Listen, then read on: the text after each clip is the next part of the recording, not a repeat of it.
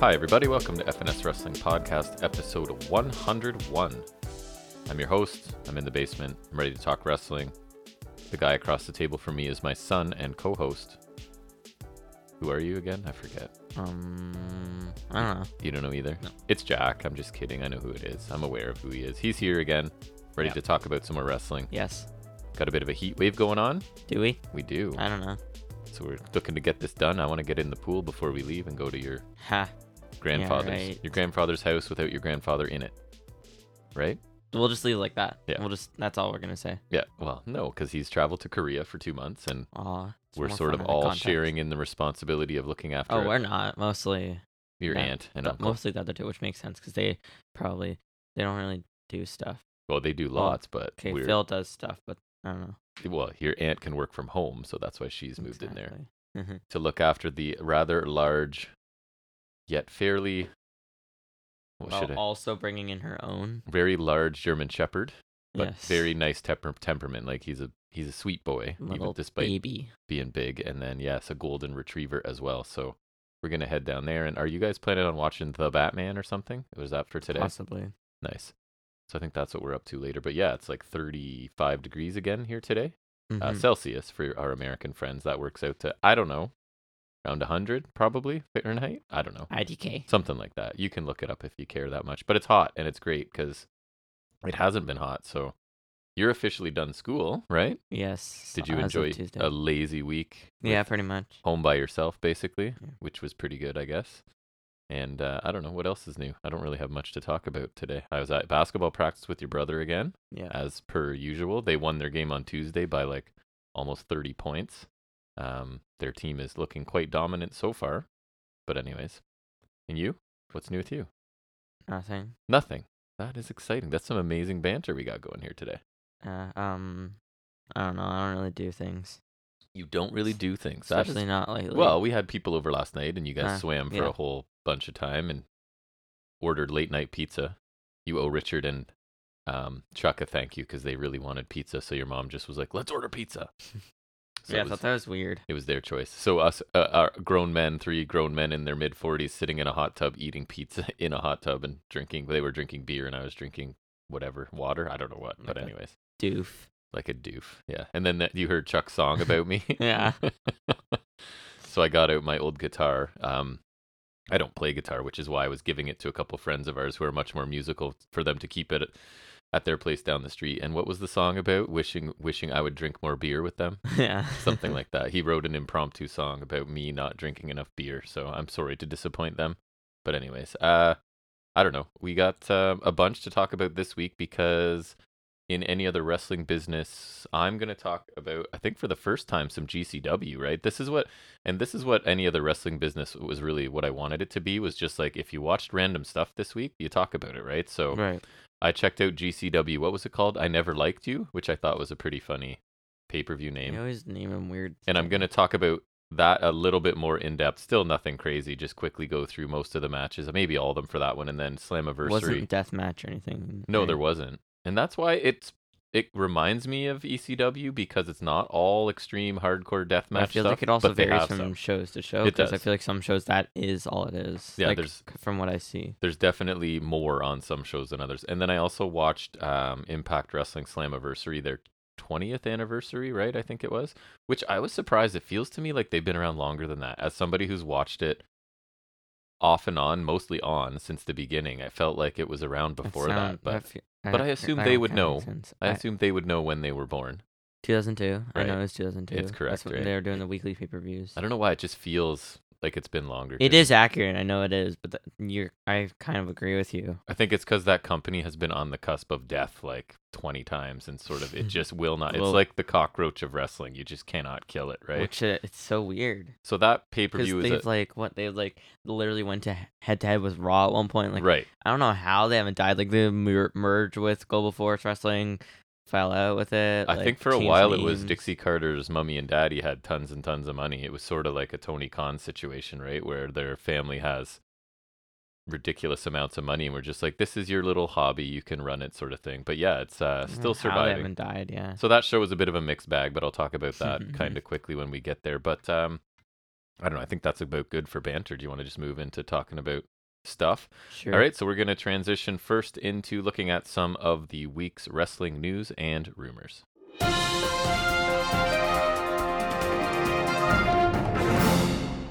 So, in terms of ratings this week, we always look at NXT and AEW Dynamite just because we always have. Uh, so, NXT drew 637,000 viewers this week, which is up 4%, earned a 0.18 in the key demographic, which is up a large 47%. So, this is the highest rating the program has seen in the demographic since Halloween Havoc. And for the first time in, I think, a while, they had no notable competition. So, no NBA, no NHL playoffs. So, that was sort of a a better snapshot of their ratings. So 637 up a little bit this week. AEW Dynamite averaged 878,000 viewers, which is up 15%. They had a pretty low week last week. I think, what was it? They were up against Stanley Cup finals last week, right? So Mm-hmm. they picked back up 15%, earned a 0.31 in the key demographic, which was also up from 0.28 last year. So it did better than last week, uh, which um, was the lowest viewership for a go home show in the normal time slot since Full Gear 2020. So ratings up for both companies, um, partly at least due to not so much competition from major sports. What do you have for us, sir? Um, so uh, there's a match that's like it's I think it's all but confirmed uh for SummerSlam, which is July 30th.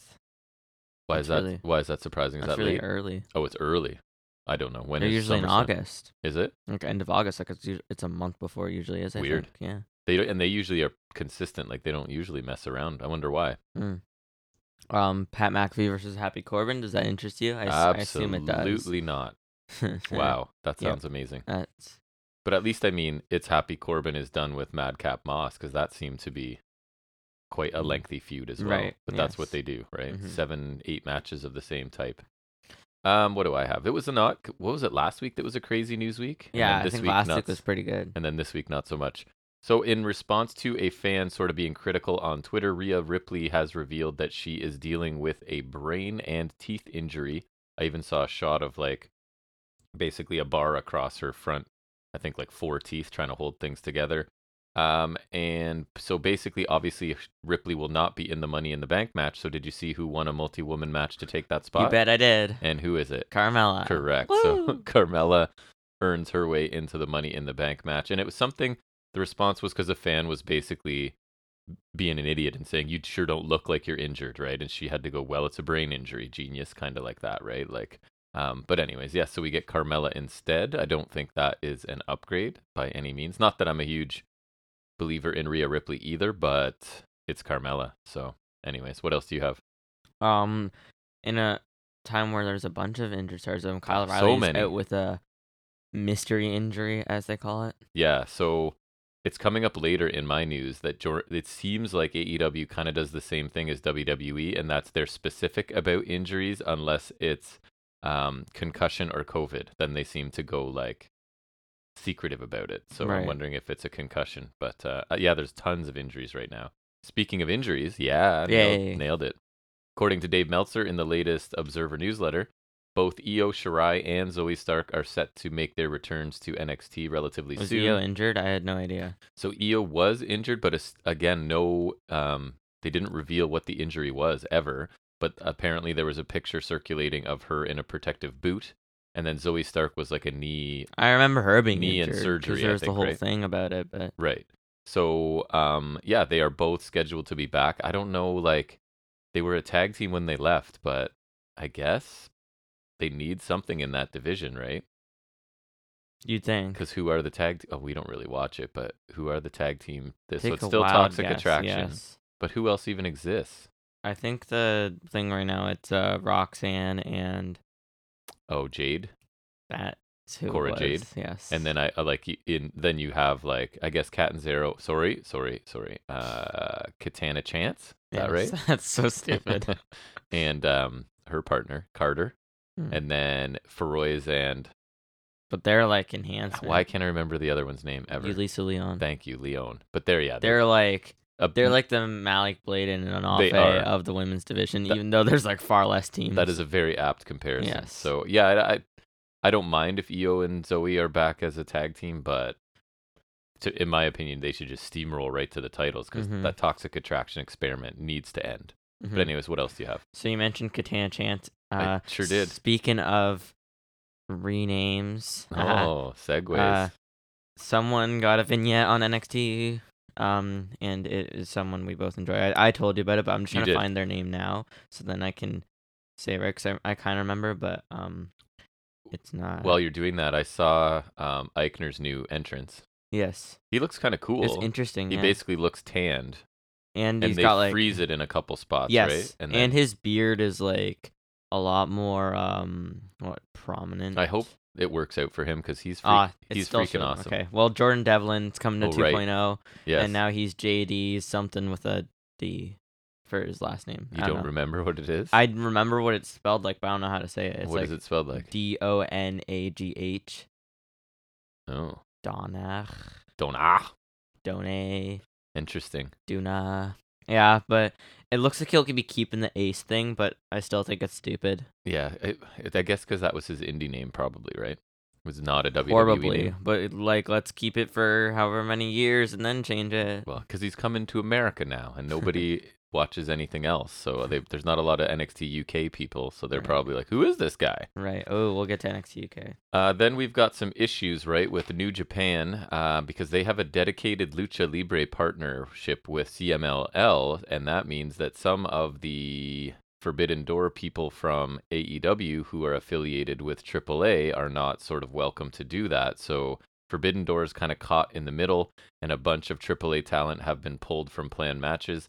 That includes uh, Rey Fenix, um, Andrade El Idolo, Yeah, I heard Andrade was supposed to face uh, Will Ospreay, which, which would have been be awesome. awesome. Rush and Penta, unfortunately, all removed from Forbidden Door. They did apparently have plans for each of those guys, That sucks. and now none of them will be there due to that conflict. So that's, I mean, we'll talk more about Forbidden Bo- Door once we get into AEW Dynamite, but it's been a bit of a mess get leading up to this show. Between, It's not looking bad, but no, like, but just like it is definitely like like they're scrambling all over the place and like putting Dude, stuff together due to injuries, due to for better or for worse. not being allowed to go. right, like, and, ma- and maybe that's part of it, right? Like maybe like it is. that's just like part of them, like because it is like really like scrambling all over the place, and so maybe that's just part of it. Is like I feel maybe if they had like if all their plans worked out, like Lucha Bros, Andrade, etc., maybe it would be better. But um, maybe that's part of it. But it is definitely like they're scrambling all over the place. The card looks good, but until they ran down the card on Dynamite, I Right, had you only remember like the the major ones. I had no idea what was going on. Right. But anyways, what else you got?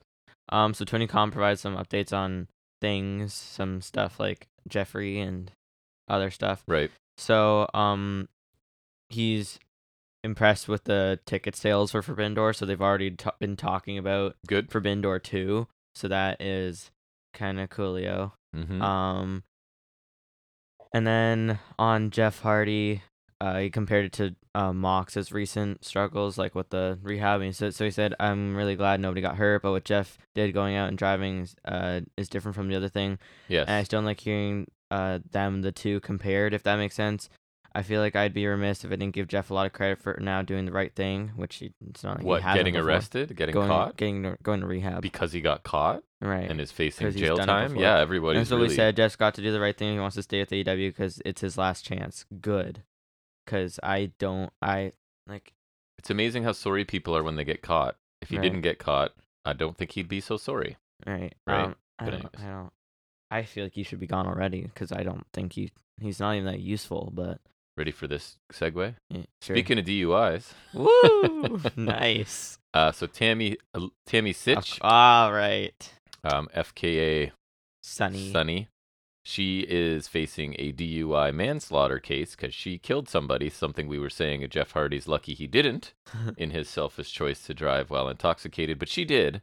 Um, so have you heard this? Her lawyer has filed a motion. He did file, and it was successful to be withdrawn from representing her. Like basically, like I don't want to represent this person. I can't stand it. She's not cooperative. Um, what the he- hell is wrong he with her? in the motion he filed, he cited an impasse, quote unquote, in the handling of the case. What is um, that?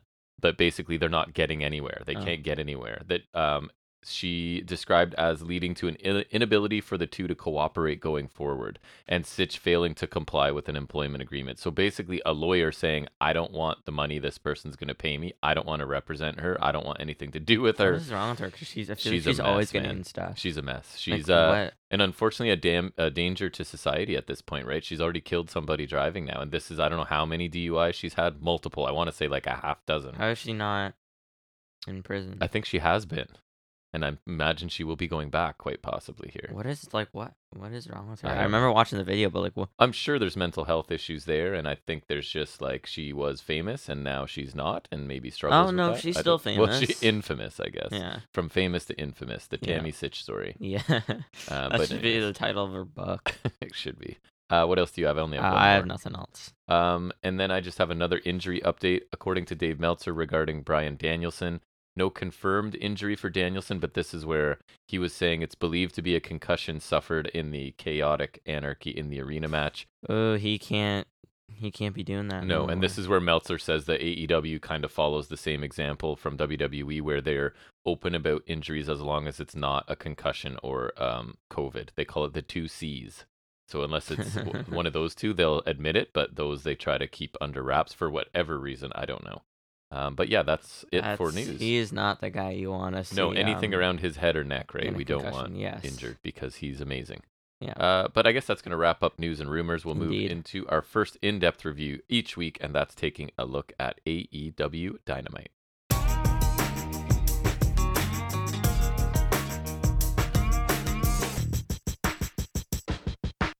Um. So we open the show with Bryan Danielson speaking. Um. Speaking of out- his injury, we just finished up the news with, right? uh, and he comes out to speak on that and stuff.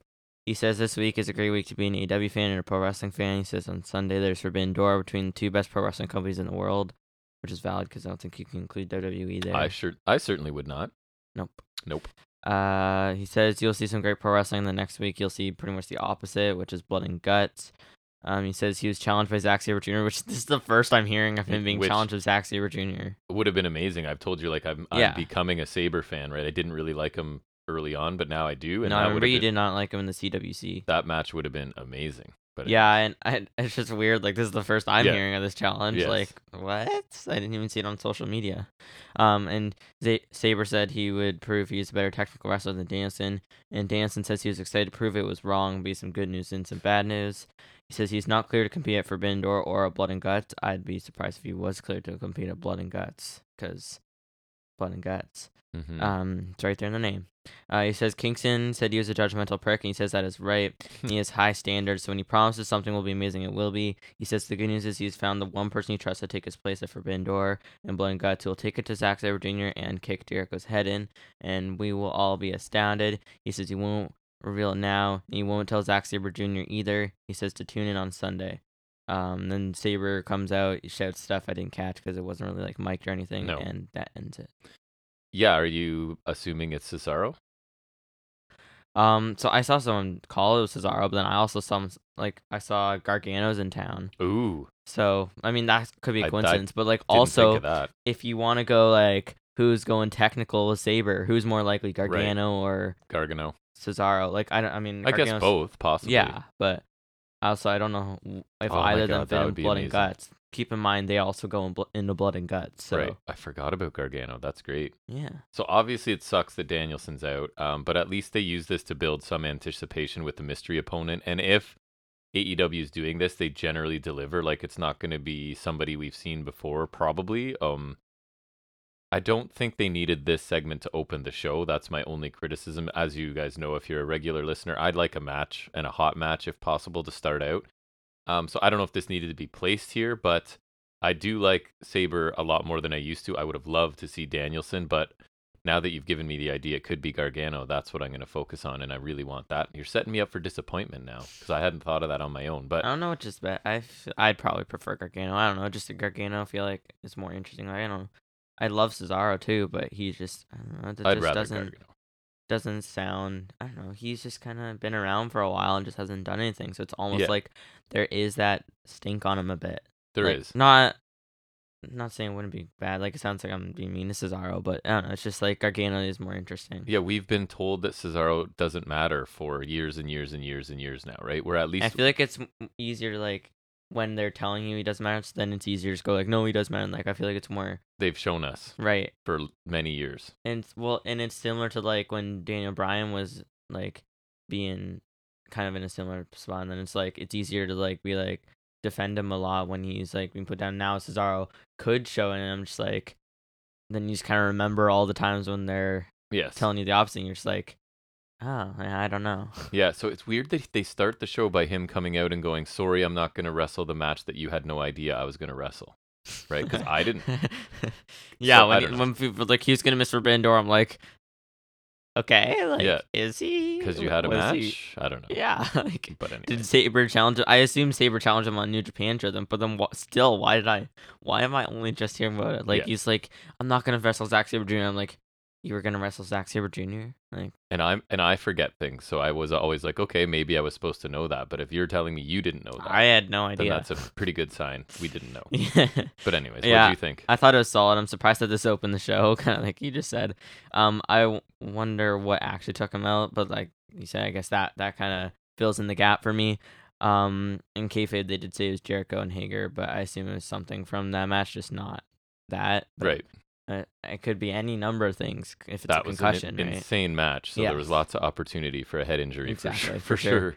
Um, I'm hoping it's not like another long thing. I don't think it will be. Um, I don't mind them keeping the surprise until the Sunday. It builds more interest for the pay per view, which is good. I think they should do that, and I hope they're not overhyping it. Also, I saw an interesting uh thing that like someone said like because even Tony Khan said it's kind of like a secondary pay per view, so think kind of in your house, which not that's not necessarily like a a bag on it, but No. like I was, I was saying like they should or he- the they were saying like they should use it to hype the crap out of blood and guts because like in your house is always like you're Mhm. hyping the next bigger show Right. right so I've, That they were saying sense. they should do that um so i hope they're not overhyping the surprise and now maybe we'll expect gargano and then we don't get gargano Yeah. i'm just trying to think like if there's anyone like who fits the billing to face sabre junior because i feel like anyone if you really tried you can stick in blood and guts even though it would Yeah. be weird to see gargano or i don't know if i've seen, ever seen gargano really bleed I don't either. Can't Okay. remember.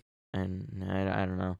But um, and so I saw someone predict Cesaro, which I think would totally work. But I'm also kind of liking the Gargano idea. Me too. Um, I don't remember seeing Sabre since the CWC, which was 2016. If Mhm. anyone He's a lot better. Um, so we'll see how I like him at Forbidden Door. Um, Yeah, I hope you Yeah. do. Because like, it's grown on me for sure. uh, next we got a quick Jon Moxley promo. Kind of goes hand in hand, I guess. Um, Moxley talks about how Ortiz, Santana, Kingston, Yuta are all survivors. Moxley hated Chris Jericho because he's driven by money and ego. Also, so if it's him, and Powerful, Kingston, Yuta, that's already five. And Yes. Danielson has a replacement, I think it is six on I've- six that I predicted. So I, I, think saw a thing that throw it in is. Guevara in Yeah. there. So I think that makes sense. Uh, Moxley said that we'll find out how much they can endure inside the bloody steel cage. Moxley talked about how Forbidden Door facing Hiroshi Tanahashi, and saying this means more to him than anything you can imagine. Moxley said that it's been three years of becoming a better man. Moxley said tonight it's business when they team up, but Sunday it is personal. And he said once that bell rings, he has no respect for anyone. Yeah, I think Mox did a good job here, and I don't think it's his fault. But like, he had to shift gears through a lot of topics here because the placement of Forbidden Doors, its end, um, Blood and Guts being so close together, right? There's so much going on at once because it's two pretty major shows at the same time, almost basically. It's starting to feel like maybe there's not enough attention being paid to either one of them, and Moxley's having to deal with a whole bunch of stuff being thrown at him at once.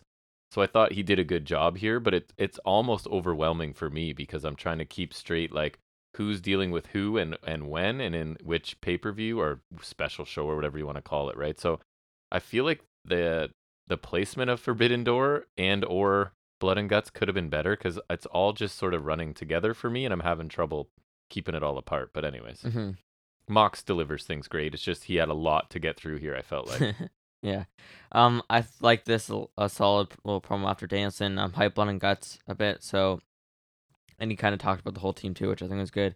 And focusing on Forbidden Door a bit too. He did have a lot to talk about here. Um, like he said about Jericho and Jazz, and it, makes sense because he, at least when you think about, it, he is kind of the polar opposite of them. yes. So I think that kind of works. Um, next we get our opening match, and probably where in ring action peaks, in my opinion. I was just going to say my match of the night. Um, trios action as Orange Cassidy and Roppongi Vice take on United Empires, Will Ospreay and Aussie Open, or as I wrote, Will Ospreay and United Empire, because that make that makes sense. I Right. meant to write Aussie Open, which is Kyle Fletcher and I think it's Mark Davis. If you say so. Uh, Friends of ours, right? Pers- yeah, totally. Close personal friends of ours because we met them once for Yep. up 90 seconds. Yep. Um, so notables, uh, Cassie and Roppongi Vice look for stereo dives. They all get caught, and then Rocky and Cassie get rammed into each other with Trent Beretta in the middle. So I thought that was kind of cool. And they all get slammed on the apron. Um, Cassie got a hot tag, hit Aussie open with the kicks of doom, as they're called. Then a double hurricanrana, then a single hurricanrana Davis, and a tilt roll DT to Fletcher. Ospreay backflips off of Cassie's chest, hits an enzuigiri, then goes for a follow up. Cassie hits the Stun Dog Millionaire. Um, there's some really nice tag offense on Romero from Aussie Open, and then there's some really cool spine buster move for a two count. Uh, then there's one of those sequences where everyone hits something on someone else. Uh, Mhm. Davis pulls like Trent up from the ground, like just pulls him up from his feet into a pile driver position, then hits him with a pile driver for two. So that was really cool. And the finish comes when Orange Cassidy hits an orange punch to Fletcher to score the pinfall. And then just after the match, Great-O-Khan and Jeff Cobb, the IWGP Heavyweight Tag Team Champions, IWGP is fun to say, and uh, United Empire have a numbers advantage until FTR show up and United Empire back off. Um, I don't know if it was confirmed last week, so it might have been confirmed before the show, so we might have not talked about it yet. But they're the mat one of the matches for Forbidden Door is going to be uh Khan and Jeff Cobb of United Empire versus FTR versus Roppongi Vice, and the way it's working, it's like a three way tag, another three way tag. That should be fun. Um, and it's going to be a winner take all for the IWGP and Ring of Honor tag titles. So that's kind Oh, cool. cool. Yeah, I don't think I knew that. winner take all. Nice. Um, few things. I- I'm sort of waning on my interest in Orange Cassidy, but I can't deny that the crowd still really reacted to him, right? Like he got a great pop, and so did FTR when they came out at the end to even numbers.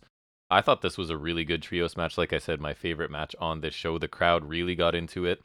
There was a little bit of the Orange Cassidy comedy stuff in the beginning. Um, but once that got out of the way, I thought this match really picked up. And Aus- Aussie Open, I thought looked awesome in this. With, like you pointed out, there was that one really good double teaming seg- uh, sequence to Romero. Um, and then Cassidy getting the pinfall here. I, it makes sense, right? Because I don't think there's any world where he's beating Will Ospreay at Forbidden Door and taking the title from him. Like I don't think that's happening. So it no, makes I don't think there's any chance. it makes sense to book Orange Cassidy strongly here, but I really enjoyed this match. Uh, I especially impressed with Aussie Open here. I just wish that this had been the opener, like they flipped this in the opening segment, right? Like start out with this match, then have Danielson talk after this because I this match I thought was really good. I was quite satisfied, and like Mhm. I said, Aussie Open, this is a nice introduction. They're even a lot better than we saw them at a little indie I don't show, I remember what who what they did at the indie and show. they're bigger than I remember too. I mean, Yes. maybe they put on I but- remember Davis being the big one, but I remember in, in like in this match, I was like Fletcher is taller than I remember. Yeah, I thought they looked great, and I really enjoyed this match. hmm I thought it was a great match too. I thought it was really fun, a good opener. uh, Even better if it had actually like opened like straight up. Aside from Fletcher taking the fall to Cassie, I think Aussie Open, in particular, coming out of this looking really great. I think so too. I thought they had a great um tag offense sequence on Romero. They look good in some other parts too. I I like I think they're cool and well, so we saw them. So I'll, I'll Yeah, we're I- like I the like we're that. like the hipsters. Like we knew them before they were in AEW. we liked them before they were in AEW. Yeah, so I'll, I'll like them for that too. But I Yep. thought they looked great here. I thought Ospreay looked uh good as well. Uh, so good showing for the, that trio in general. I'm enjoying them actually. Also, like too. with um Ospreay's match last week, I I would really like for them to stay around a little while after Findor, especially Aussie Open, because I think there's uh the tag division allows Yes. a lot of matches, even if it's just like a couple exhibitions. Um, I would love to see more, and I've been enjoying their matches thus far. Like Me too. if you could work, They're a- cool.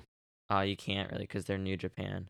So I was gonna say you put them against Death Triangle. Nope. that doesn't really work. Triple A say no thanks. Um, But if you could work them versus SuperKliq, I don't know. Yep. Or something like that. Red Dragon. Red or yeah, Undisputed. Era. You could do that. I don't know, something like that. Anyways, I would I would like them to stick around because that was good. But this was great. Um, I yeah, I guess Cassie makes sense because winning makes sense because he's not gonna win. I don't think so. Door. I Mhm. can't imagine Orange Cassie's gonna be IWGP US champion. I'm not super interested in that match. It might end up being really good. Also, what Ospreay is Aussie, right? mm, Or is he New Zealand? no, I think he's British. Oh, British, right? Yeah. Okay, so a British guy is holding a United States title in a Japanese company. Exactly. To recap, exactly. for those who don't know. Um, next we get a promo from Jay Lethal and Co., aka bald Indian guy and really tall Indian guy with Mhm. Jay Lethal. Right. Uh, Sanjay Dutt says Singh's in-ring debut went amazing. Sure. Didn't and it's it. time for a celebration. Lethal says he'll celebrate becoming the new Ring of Honor TV champion, but he can't until Joe comes back to work. He said either Joe can heal up that shoulder and come back and defend against him, or vacate to the rifle holder as he was the longest reigning champ, so he should just get the belt back for some reason. Uh, and Joe's time is ticking. Um, I thought it was okay as a short promo, but nothing much. I smell a rampage match if I've ever smelled one before. Um, and these guys aren't bad. I just I really don't care. Yeah, it's. I think the problem for me is like, so this story is obviously still going on. It just feels like an example of something that like has been kind of put on the back burner since the push towards Forbidden Door, right? So, and I think Lethal and Dutt do a good job in this role. It's just, I think this story's just been spinning its wheels, right? And it needs to sort of gain traction and get moving somewhere. I think ROH really needs to get on TV at some point somewhere so that they can get started on getting some of these storylines on a separate show, right? Because this show is packed with. You basically have three companies operating on one show right now, and I don't think there's enough time, right? So in in this two-hour show, they're dealing with New Japan, Ring of Honor, and AEW, and I think it's just a lot happening right now. And yes, like Ring of Honor is basically still AEW, but it's also like there are some splinters of Ring Yes. of Honor, like the the this storyline in particular. Like I feel like there's some Ring of Honor where it's like FTR, it's just the same thing. but, Yes, um, I think it's odd. I also saw, um, Tully's faction got a thing on Rampage. Oh, did they? Yes, and then I oh, saw. I forgot he was and- doing I something I know, new. me too. because they've just had to back burner a lot of stuff as they're getting ready for Forbidden And Door then and Blood I don't know when it's happening, but at some point there's they set up Gresham and Lee Moriarty versus Ooh. I versus um Tully's group. So which who who is that again? Cage and two other guys. Right. Oh yeah, I forgot about Cage. Yeah, interesting. I guess I don't know. So yeah, the, I like Dutt and Lethal. I like them on the mic, but like I feel like this is the same thing over and over with Yes. nothing happening. Yeah, like they're I, they're delivering it good. They're doing fine, and I don't. I'm just like I just don't. I don't care, and I don't. Let's get a match going. Right, and you, I feel like your time would be, be would be better spent on this. Like you're telling me, think this is here, and then the we the only women's match we got was the one we got. Right. We'll get there. We did get there. Um, next, Christian Cage speaks in a turtleneck. What's good heel? It's a good heel no, outfit. it was. I was like, It was a I pretty thought bad that was- outfit. I thought that was funny because Yeah. like that was like like that's young bucks kind of stuff right there, where you Mhm. just like that's just gross, but I respect it. Mm-hmm. Um, Christian was asked to explain what happened. He got booed. Uh, Christian said that the people in Milwaukee aren't very intelligent, and they booed more. And he told them to shut up. He mentioned, um, you didn't expect them to let Jungle Boy eliminate him from the Casino Battle Royal last year, and he claimed that pissed him off because of the way fans reacted to him. So he's holding on to a elimination reaction from over a year ago. Right. Um, Christian said he thought maybe he should do a background check on Jungle Boy as he's getting shut the f up chance. Uh, Christian claimed he went on social media being cesspool of losers. Um, uh, Christian told the fans they know nothing about the business, and he said he's one of the best to ever step foot in the ring, and he has it figured out. He said it would be like him telling you to take an order. Uh, I guess that's like a haha, you have a bad job joke. Right. You're just a fast food employee. I think. Um, Christian spoke about how he did minimal work by sitting at ringside and cashed that paycheck. Uh, he says he wasn't there to help younger talent; he was there to cash his paycheck. More on that later. Yeah. Uh, Christian talked about how he once had a match, uh, the name papers, which they named pay per views after, which I assume was like a pole match or something, right? Yes. probably. Yep. He's, he's famous for his contract on a pole matches or something. Well, they didn't they imply that they made tables matches fa- famous? That was the Hardys saying that, right? So that would include Christian too, I think. Because remember they couldn't say TLC, Right, so they they went made a ta- ladder yeah, match 'cause- famous. Because they were the ones who made tables famous, right? Right. Totally them. There's no one else, Nope. right? No, No. no, no Bubba's or Nope. anything. Uh, Christian said that the one time he doesn't give pre-match advice or walk out with Jungle Boy to lose the tag team titles. That's dumb, but heel logic. yeah, sure. that's a point, I guess. Um, Christian said now he's going to have to take control. He has to get his hands dirty, and that pisses him off. They finally, sh- and then they showed a clip of when Christian told Jungle Boy's mom after the attack that they raised a piece of crap. That's pretty funny. and this is where this promo kicks into gear for me. Yes. He said he thinks that uh, Jungle Boy's mom was a little sweet on Christian Cage and thinks she wanted Christian to be Jungle Boy's father. he said he never wanted to be his father because he had a father since his father is dead, being Luke Perry, Right. which is funny. And it's a good thing he is dead because he didn't get to see Jungle Boy uh, beaten up like that. that. Was pretty funny. And he told Jungle Boy to enjoy his early retirement at 25 years old and stay gone. Um, and Luchasaurus came out and he was choking Christian in the corner. Uh, Christian mentioned Marko for some reason. I, I missed forget, I forget what it was. Me too. Um, Christian tried to get him to stop by saying Luchasaurus is like a Sundom, which I thought was far fetched, but he logic, sure. hmm Um, Christian said that they need to talk in private, not in front of the people, and he talked in Luchasaurus' ear, hugged him, and then Luchasaurus was kind of conflicted as he left. So we'll see what happens Yeah. there. Um, what did you think? I was like really annoyed by the first half of this because I was like, really, it goes back that far to an elimination, and you've been with this group for how long? Probably then- since like after All Out. and then slow burn uh-huh. teasing this this heel turn and it just felt like WWE that like a lack of creativity Yeah, right? and it's like most of last year too. He sounded like he didn't even really start going with them full time until like remember they teamed in the Falls Count Anywhere match, Right. which was November last year. yeah So you're telling me like he was planning this between what the spring and fall of like throughout the whole summer. Remember he was like facing Omega and like it yes was like after that he like is I don't know. There's a bit of a disconnect. I felt like for sure the origin of this issue could have been a lot more creative and like yeah if you were so mad about it why did you wait so long and then he attempts to answer that by saying because it was for the money so like you made mo- you made more money by just not wrestling and f- or I guess maybe what he's saying to give him a bit of credit is he saying that he got paid the same amount and had to do nothing like is that what he's saying like or is it because guys he made like a decent amount of money while doing nothing? But like Right. which is better? So basically, I didn't have. I guess he's saying I didn't have to wrestle or do anything, and I still got paid. Fine. I felt it was like that first half annoyed me. I just felt like it was lazy, and that they should have come up with something better in the time that they had to. But then when he started verbally attacking Jungle Boy's family and the stuff about his dead dad, I was super entertained, and I thought it was really good heel work. Even the look on Christian's face when he was hugging Luchasaurus at the end of this, I thought was pretty good as well.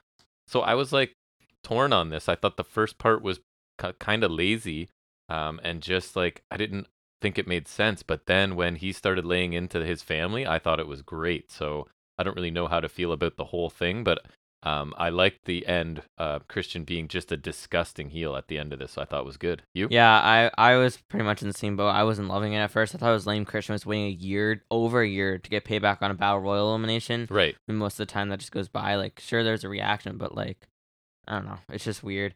But of course, I should wait for the explanation first, right? But then it was so you could profit off of accompanying them by managing them, which Yeah. it sounds fine if you don't think about it for more than five seconds. um, and if he just worked on winning more and like wrestling more, he would undoubtedly make more off of that. And I guess if like if he's all about money, I guess it's like. Like then he doesn't do work But while then- getting money. But- Like and is that what's thing? his whole? I just hit me- Outwork everyone? Right. That's his whole thing is outwork everyone. or was that now- just BS? Like, I guess that's babyface Christian, and heel Christian is like avoid all work, sort of thing, and get paid the same. I guess. or I don't know. is avoiding work while getting paid? Is that outworking people? maybe. Because he's outworking He's them working out of fans. working. He's making other people work while not working and still making money. So he's outworking them by not working. Sure. So maybe it's because he's not outworking them in the ring. That's for sure. Next level. Um, it felt like a drag. Um, but when he started banging on Jungle Boy and his family, I thought that was really funny. Um, I'm not sure what angle they'll work with Luchasaurus, but that's somewhat interesting. All in all, it was fine. But if it's an unmasking angle, I will murder Christian because you can't do that. An unmasking angle. Yeah, if like he turns heel and On Lucha? unmasks and undinosaurs. Right. If he undinosaurs, I will. Christian will not like what happens because Wow. that you can't. threat, you can't Christian. do that. That's a threat. I will outwork him if he. That's my threat. If he undinosaurs Luchasaurus, I will outwork him. Un undinosaurs. Nice. Yeah. You've coined that phrase. Yeah. yes, that's. D uh, if- is it undinosaur or D dinosaur? I would say. Oh, Undinosaur. I mean, it's I your go word. undinosaur. All right. And Fair enough. If we ever get merch, that'll be. That'll be like uh, sure. It'll be like someone unmasking the source, and, and then it'll have like a commentary quote and be like, and it'll be like, you know, like the quote. It's like, by God, he's been broken in half. It's like, by God, he's been undinosaur. He's been undinosaur. You know. um, next, we get a promo from Young Bucks and Kyle O'Reilly, who's not injured. right? Nope, I guess not. Uh, Nick says the titles are back on the best, and the division is number one again. Matt says they did. They're the first two-time tag champs. He says they'll be at the pay-per-view. Something about the Bucks being back in Bullet Club one night only, which turns out to be them teaming with Hikuleo. Woo! Yeah, Hikuleo. Big fans here. Um, I've we must miss your wild cheering there. you did. I'll I'll Uh, put it in post production. okay. I'll put in a bunch of and also El Fantasmo of Bullet Club he's cool. uh, versus Sting. Woo! Less cool. Hmm Uh, we missed it again. Uh, and uh, Darby Allin with Hiromu Takahashi and Shingo Takagi. Takahashi is cool. I like saying Takagi. Takagi's cool too, so that's fine. Takagi. Uh, yeah, I thought these guys did a fine job, but I'm not sure what really we gained from it. Like they're in Bullet Club suddenly for one night only. Like this is what I mean. Like there's just all this stuff happening at the last minute for this show, right? It's so many moving parts and things. One thing I did notice, and I think this is two weeks in a row, that I thought Kyle O'Reilly sounded pretty good in a promo, because that's not. Yes, but what I thought was kind of weird here is I thought it was weird he's like agreeing with them because they're like going on the, their usual stick about how, how they're the best and the titles are on the best and he's like just agreeing with it, but like only like a couple months back he's like remember they whole had the whole thing so I thought that was a bit of disconnect, but it's kind of a nitpick like for this because it's just like a get to Forbidden Door kind of thing, but still I thought that was kind and of then maybe go back to that, right? Yeah, it's kind of like they pushed pause to do stuff for this show, and then they'll unpause stuff. Yeah, I just thought that was kind of weird. Yeah. Um, I was kind of confused what they're doing for Bindor. Now I now I get it. All what I wrote was something Sting, something Bullet Club, blah blah. That's it. Um, I don't know, but at least they'll be there, which is good because I think the Bucks should be on the card, even if they didn't have the titles. I think Yeah. kind of Bucks have to be there, so I'm glad that they're there, even though this is just kind of meh. Meh. And if Sting wrestles Hikuleo for any stretched period of time, I will slit. I will cut my eye out. I will extract out. I will extract my own eye. Extract your own eye. Yep. Fair enough. Eye I'll, for an eye. I'll keep a spoon there just in case. Spoon. Yes. Pop that sucker Or out. like uh, right or left? What are you gonna take out? um, which one did Rey Mysterio do? Because I'll do the opposite. I can't remember. I think he did his left eye, so I'm gonna do my. I'm gonna no, I'll do. I'll Matt side. I'll do my third eye. I'm gonna take cut out my third eye. Yeah. Matt Sydal. Yes, I remember that gimmick from Impact. Yep. Yeah. Um, next we get the final All Atlantic title qualifier, which is Malachi Black and Penta Oscuro not using his cool half white mask because why use that for a match? Just use it for your not match. And he needs to lose the tombstone and the shovel as the entrance. I feel it looks like really cheesy and cartoonish. It was cool the first time. I, d- I don't like it. It was cool when he did it for the Double or Nothing uh, graphic. I guess I don't know. I've Um, never but- liked it. It just looks cheesy to me. Yeah. Speaking of entrances, Malachi Black uses solo theme. Woo! Yeah, it's cool. Woo! Good tune. It's my favorite. It's better than the House of Black theme. This it's it's so perfect. It, I love it. It's awesome. Okay. I don't mind listening to like the end part of it where it's like because it's the actual song is ten minutes long. I think his theme is taken from the around like the seven minute mark. Yeah. Um, so like from that point, I don't mind listening to it, or like, but it just it's one of those ones where like I probably won't listen to it a lot, but it just sounds awesome when he's coming out to it. Yeah. It's It does sound good. It suits him perfectly. it's awesome. It might even be better than his NXT one. Maybe. Which Keep going. It's a lot like- of theme you- talk, man. like that one? I did like that one, Yeah. but I don't care that much about themes to talk about it for several minutes. Yeah. Yeah.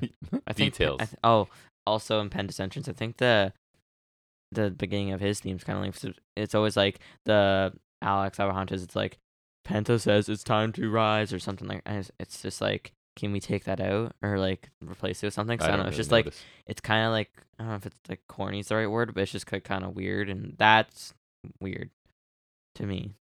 Um, And moving on from talking about people's themes, what did they oh, actually do should- once they got there? Play them. No, Aw. denied. Oh. Request denied. Aw. Um. So notables. There's it was pretty fast paced right off the bat. It Actually. was. Um. Some strikes being traded. They continue going back and forth on the outside. Eventually, Penta gets the upper hand to hit a tope con hilo. Um, at one point there was a roll through cutter by Penta for two, which I thought was weird because that's kind of Fenix's thing. Mhm. So that was bizarre. Homage to his brother. Mm, sure. Who was on Rampage, which we need to watch. Yes, we do. Um, there's a moonsault to the outside by Black. Um, later on a diving foot stomp uh, for two by Black in the ring. Um, there's an avalanche package pile driver by Penta for a near fall, which That was thought was cool. that was cool because and like you refuse to call it Fear Factor, eh? I don't think it, it is Fear Factor. I'm- Even though they call it that week after week after week. I'm pretty sure Impact Wrestling. called like plus package pile driver I know, but cool. they've changed it. I think. So I don't think you're allowed to do that. They did not apply for that name change with you. Hmm. You're the committee. yeah, and then I was like, because package pile Request driver is alliteration, so it sounds better. And then I was like, oh, so oh. it's Fear Factor. You worked that out on your own, buddy. Yeah. like five seconds after I said that, I was like, oh, whoops. And like, plus, Made in Japan's a stupid name. That doesn't make sense. It's probably because he learned it there, or it was perfected by somebody in Japan. But he's in Mexico. But it was made in Japan. But How are you missing that? He was made in Mexico. But the move wasn't. But that but everything's made in Japan. It- well, you could maybe not, but that move. Or Anyways, China. this is taking too long. Carry on. um, the finish comes from Black caught a kick from Penta and then kind of swings around and hits the Black Mass to the back of the head, which they just still call it the spinning heel kick, and I think that's stupid. Give it a name or call it Black Mass. I don't. so wait, wait, wait. taken. Fear Factor, we're not allowed to give a name, and we have to call it a package pile driver. But the spinning heel kick, we have to give a name. You are inconsistent. Immediately, one after Well, the other. You can't tell me spinning heel kick sounds cool. Package pile driver sounds cool. I guess I don't know. I don't know what sounds cool, but anyways, It- um, it, all makes sense. Um, Miro cuts a oh quick right, promo on the Tron. I didn't catch much, but I thought it was pretty good. I a really good back and forth TV match. I thought I would have been totally fine with this getting a few more minutes. They could have pulled minutes from something else and added to this, as far as I'm concerned. I loved Miro's promo after the match. I think he's just nailed that very unique character, right? And I think it's awesome that now he is doing things to spite his god and whatever else. So I uh, really liked the match and really liked Miro's promo after the match as well. You? Um, yeah. So I thought this was pretty good. I think they started out really fast. I thought was cool. Um, and then the pace kind of slows down, but it's not like in a bad way. Mm-hmm. Um, I thought it was a good match, like I expected. Finch came a little sudden, but it was good. I liked it quite a bit. Um, some of the spots were cool. Um, I'm pretty happy Black uses theme again. It sounds really cool. And I guess like I didn't even think about it at the time, but like we kind of knew how it was gonna end because the whole AAA thing. Mm-hmm. So Exactly. Now that we know there was no way that uh, Penta was winning and getting on that show. right now it makes sense. Right. It all makes sense Mhm. now. It does. Um, and I thought the Miro promo was solid. I didn't remember much, but I thought it was good. He's awesome. Um, we got a quick Wardlow promo package. Uh, Wardlow said he wants the TNT title. Um, Wardlow said when Scorpio Sky is healed and ready, he'll come welcome him. He'll welcome him into Wardlow's world. Um, and it was solid. Uh, it was pretty short, but it was good. Yeah, I thought it was quick and effective. I don't. I still don't really think they provided significant reason for this like unstoppable monster who's been booked stronger than anybody to just be like, no, I'm good with the secondary title. I don't. The main titles.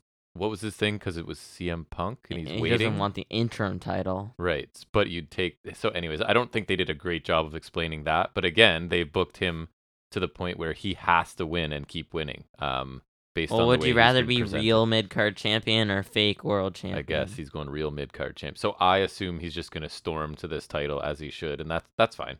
Yeah. so I thought it was a good little package too. Mhm. Uh, next we get Hangman Page versus Silas Young for reasons I don't know. And it's funny because I told you that Silas Young is like, despite looking like a middle-aged man with a dad body, Like he's Dax Harwood's dad. deceptively athletic, right? And that caught the crowd by surprise too Yes. a couple times. Yeah. Um, we're told this is a renewed rivalry. I assume from Ring of Honor because I don't, I don't Yes. know if Silas Young's ever been in. Not He's been Ring in Ring of Honor forever. Yeah. The Not last real man's man or something like is his gimmick. I last think. real man. Yeah. Um, and so he's Silas, not so young, Right. no, he's roasted. definitely not. just like Eric Young. That's why La- Young has to be the worst last name of all time because some point down the road it just is not. Did you know that it is my mother's maiden name? Your Oh. grandmother, in fact. She's a young, Well, that's why you get married I guess. because then, now you're not young. Right. Um, early on, there's lots of back and forth holds, some pins. Hangman then uh, boots him in the face. There's a cool rebound layer down the outside by Hangman. Um, Hangman caught Young when he goes for a kick and he kind of backflips out of it. Um, and then Hangman hit a fall away slam. That's where you can kind of hear the crowd reaction. hmm Um, a German suplex and discus lariat by Hangman, and he finishes with the buckshot, of course. Of course. Um, Cole is at the top of the ramp to cut a promo, but he's cut off by Switchblades music. Uh, Jay White apologizes for interrupting, owes him an explanation. He's been giving it a lot of thought, and as the catalyst of pro wrestling, he has made Forbidden Door as big as it's been. and he says as much as he wants it to be about them and do a favor for a friend, his opponent can't be Cole. And he says Cole lost to Hangman twice, which is valid. Fair. Uh, White walks the ring, says to Hangman he knows they're all dying to know who he will face his IWGP World Heavyweight title. Says it won't be Hangman either. And then Hangman slaps the mic away. They kind of brawl. Um, Hangman gets a low blow by Cole when he's going for a buckshot. So that kind of swings in favor of White. Uh, Cole grabs the title. He's kind of like holding it, priming for a shot when White is kind of beating down Hangman. Yeah, so teasing, hitting teasing, hitting White. White. Yes. Yeah. Um, but White kind of sees that, and then Cole just plays it off as he's gonna hit Hangman. Right. And so they kind of set that up. Um, then Okada makes his entrance and fights both of them until Hangman In joins the street fray. clothes. Yeah, and Dumb. Okada and Hangman stand tall. Yeah. Uh, so the yeah I, the match. Uh, this is when I listen back to the show. This is one of the phrases I find I use. Like this match was all it needed to be, right? Which is my way of saying like it wasn't an amazing match, but it, it I didn't expect it to be. It was the idea was Silas Young gets a decent showing, right, and um, introduces himself to maybe some fans that didn't know him, and Hangman pa- Hang, Hangman picks up a quality-ish win at least. Um, and I think this is one of the cases where it's more about the aftermath than the match itself, right? So, and I think Jay White is just so so so good in the role he's playing right now, just comfortable and confident. I really like the tease of Cole, like who's he gonna hit with the title, and oh, it looks like White, but White notices, so now he's playing it off like he wasn't going to. I thought that was a nice spot. Uh, I did not like Okada coming out in regular clothes. That was very jarring. What does he usually wear for a promo? He's uh, he's normally I don't know. He's just got the huge entrance. It's like similar to Cody Rhodes, right? To me, um, so to have Yeah, him well, just would Okada wear a suit then? Probably. He uh, like he was just wearing like jeans and a t-shirt or something, right? Which was for me very strange to see. But he just looked like some guy running down, not a star from another company. But anyways, um, this tag match will be good. Uh, or so I guess it's not a tag match now. At this point, this is where we were thinking this was going to be Yeah. Um. a So tag I match. we thought my it'd be a tag say- match, but it was then confirmed to be a four way for the titles, so which I'm I much happy with that. prefer. Yeah, Yeah. me too. Um, I thought it was a solid match. Nothing great, but it was solid. Um, it did what it needed to do. Um, solid enhancement for Hangman. Uh, Young didn't get a ton in, but he looked good what he, with what he got. Couple of surprising athletic feats make him Mhm. look cool. Um, the aftermath, I liked White a lot. He was pretty good. Um, it was still odd if like in kayfabe he's not going to defend against Cole or Page. He'd be he's cutting it way too close. You know what I mean? Yeah. So it's kind of like odd if you think about it. And there's a lot, a lot, a lot of post match stuff on Dynamite and even this episode, but this post match stuff seemed kind of meaningful, yes. right? Because a lot of times I'm just like, Yes. oh boy, people running down and fighting. What a surprise. Mhm. But Anyway, this mattered. the whole brawl thing I thought was fine. Um, uh, the sen- the dissension between Cole and White was good. Um, Okada coming out was fine. I didn't care much, and it was kind of weird using normal clothes. Um, and so yeah, I was worried because I thought it'd be a tag match, and I was like, gross. But yeah, I the title is on the line in a four way, so I I like that much too. better. Um, next we got a quick Cargill promo with her peeps. One oh, down, one baddie. Yes. Uh, Cargill says even though Velva is injured, the show must go on. Hathaway says they'll have a baddie search, and there's some qualif- qualifications you need, or like some things you need to do. Like you need to, there's like a hashtag, and then you have to like submit Send a picture You said like keep it appropriate, and then like I think that's like 140 characters or less. Right. Say why you should be baddie. So Keep it PG. yeah, I don't know how legit it is, but we'll see. Um, I don't know if you remember. It reminds me of the search for Spears. Remember when he was Oh yeah. tag partner searching? Yes. Yeah.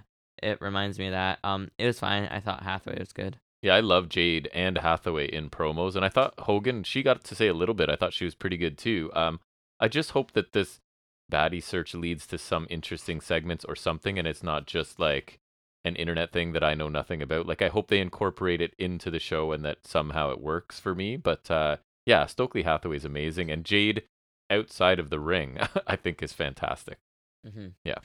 Uh, next we got Statlander and Athena. Oof, Kind of in response, they mock the baddies doing dumb stuff. and I cringed. um, and they will take any of them in their way. They say Cargill can bring anyone she wants. They have Willow, Nightingale. yep. So cool, I guess. mhm. Um, this was weird. It's weird how like Statlander's just slipped into like a completely normal person now, which sure that's better than an alien, but I don't understand what her gimmick is now because she just seems like a run of the mill person. yes. Um, and Athena has never been great at promos, so this is a prime example. that this was not good. It was weird. I thought it was really it was awkward too. When they were trying to behave like the baddies at the beginning, I thought it was really cringe. And then it wasn't a lot better when they got serious. Athena's delivery is just really bad, and I want to like her a lot. I like her in ring. but anytime she speaks, I just it doesn't sound natural to me, no matter what character she's in or what she's delivering. Uh, Statlander, I didn't think was much better. So I my hope would be Athena turn on Statlander and could become a baddie, so that Hathaway and Jade can talk for her, and she doesn't have to speak for herself. And uh, her as a heel, I think, would be cool too, because we haven't really seen that right so much. So No. I'd be interested. But anyways, I did not think they did a good job here. Speaking of things getting better, just kidding. Uh, Toni Storm versus Play with Nyla Roses next, aka Marina Shafir with boring theme music. I think I'm just out on Shafir. I th- I think so. I, I don't know, but anyways, go ahead. Um, one of the notables was Nyla Rose a senton to the outside. That uh, looked on better the- than on the outside to Storm while the rest things. was distracted. Yes, and one of my notables from the match is someone not in the match Right. doing a move. So exactly. It looked good. That's the state of things here. Um, Shafir had Storm arm, Storm's arms trapped, kind of like a double chicken wing kind of deal, and she delivers headbutt to the back, and then Storm counters hits a bigger headbutt of her own. There's a tornado DDT to the outside by Storm. Uh, there's a hip attack in the corner by Storm. Uh, and Storm wins uh, by countering a pump handle move by Shafir, you know, a roll up for the win. And then after the match, she gets beat up by the heels. Till Thunder Rosa makes a save. Storm hits Nyla Rose with the women's title and hold it, holds it, and she's staring at it and then hands it back to Rosa. Blah blah.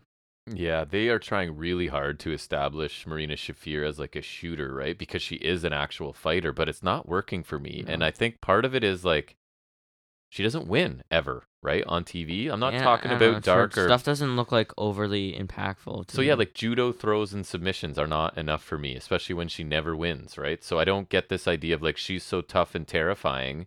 Um, and even Toni, I think the idea was right, like Shafir was fairly dominant, and Toni Storm just escapes by rolling her up, right? But that I don't, I don't know. I don't think that helps anybody here. Um, I thought this was like this is harsh, but pretty much a waste of a women's match on Dynamite. Like outside of the baddies and Britt Baker, I think there's very little character development or detailed storytelling in the women's division, and it's strange because those are two things that this company's pretty good at in the men's division, right? So right. I don't know, what the disconnect is. I don't know what. Yeah, exactly. Like they just need to make an effort to put more time into not even matches necessarily, but because again, maybe they're doing it all on Dark or Elevation, but I can't be expected to watch all of that on your main like flagship that show. would that I know that's how the the um the association between Shafir and Rose can be explained. So you need to like either cover that in a quick vignette or something like include the people that are only watching your main show because uh, they need to start doing a better job of yeah. uh, treating the women. So For I was not a big fan of this, and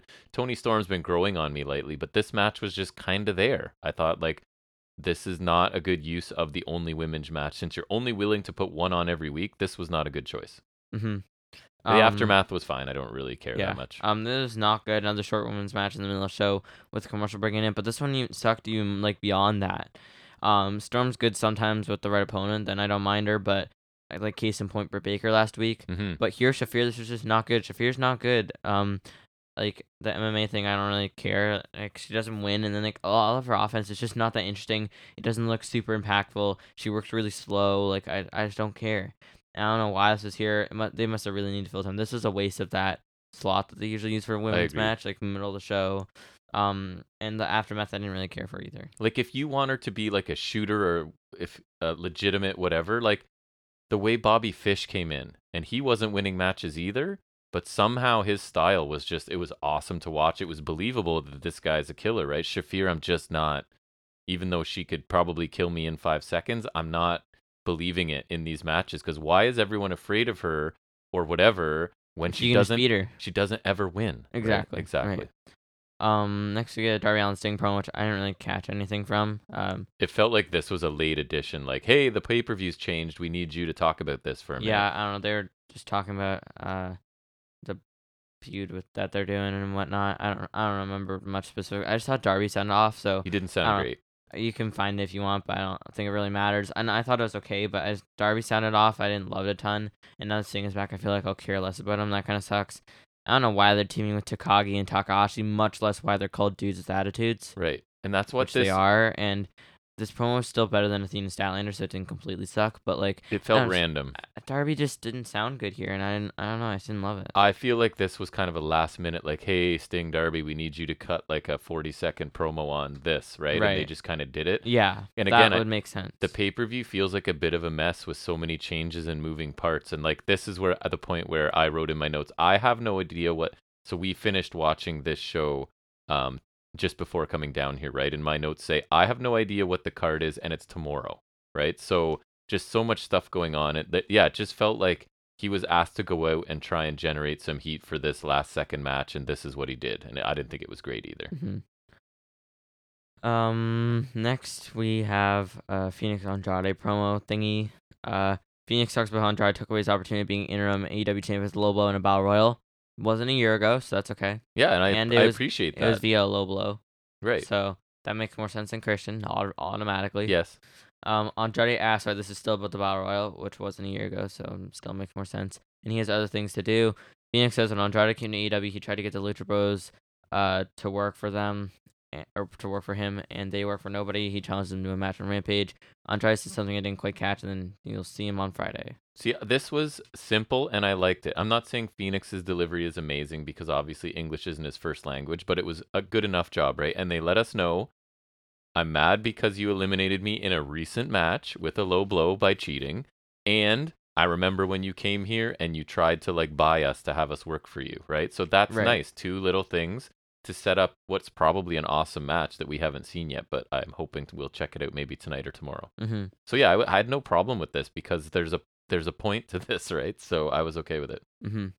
Um, yeah, I like this. I, I I always enjoy this kind of style of uh promo package. Like it's the back and forth kind of one. It should be great. Um, we're yet to see it, even though it happened yesterday. I like that stemming from the battle royal, which is recent. Then also the prior history lends itself very well. Combine this with Jeff Cobb, Cash Wheeler on Rampage, it seems like a watch for yeah, this I'm, for this week. yeah, we'll check that one, out. one of those times. Um, there's the Forbidden Door card updates and advertisements.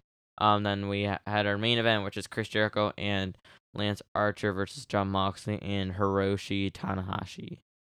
Yeah, this um, I don't know if you noticed because you're sitting in front of me. I was struggling to stay awake for part of this. I was I was like you last night watching UK a little bit. I Mhm. almost just because I don't care about three quarters of the people in this match. No offense to Tanahashi, Archer, and Jericho. I just don't care. Mm. And this is the main event of a go like a go home show. I don't remember last time Archer was on. T- okay, it was it was the Hangman match. So I do on- remember, but on like that was a while ago. I wasn't super interested in this, and it didn't didn't really change my Didn't mind. deliver. No, it didn't. yeah, exactly.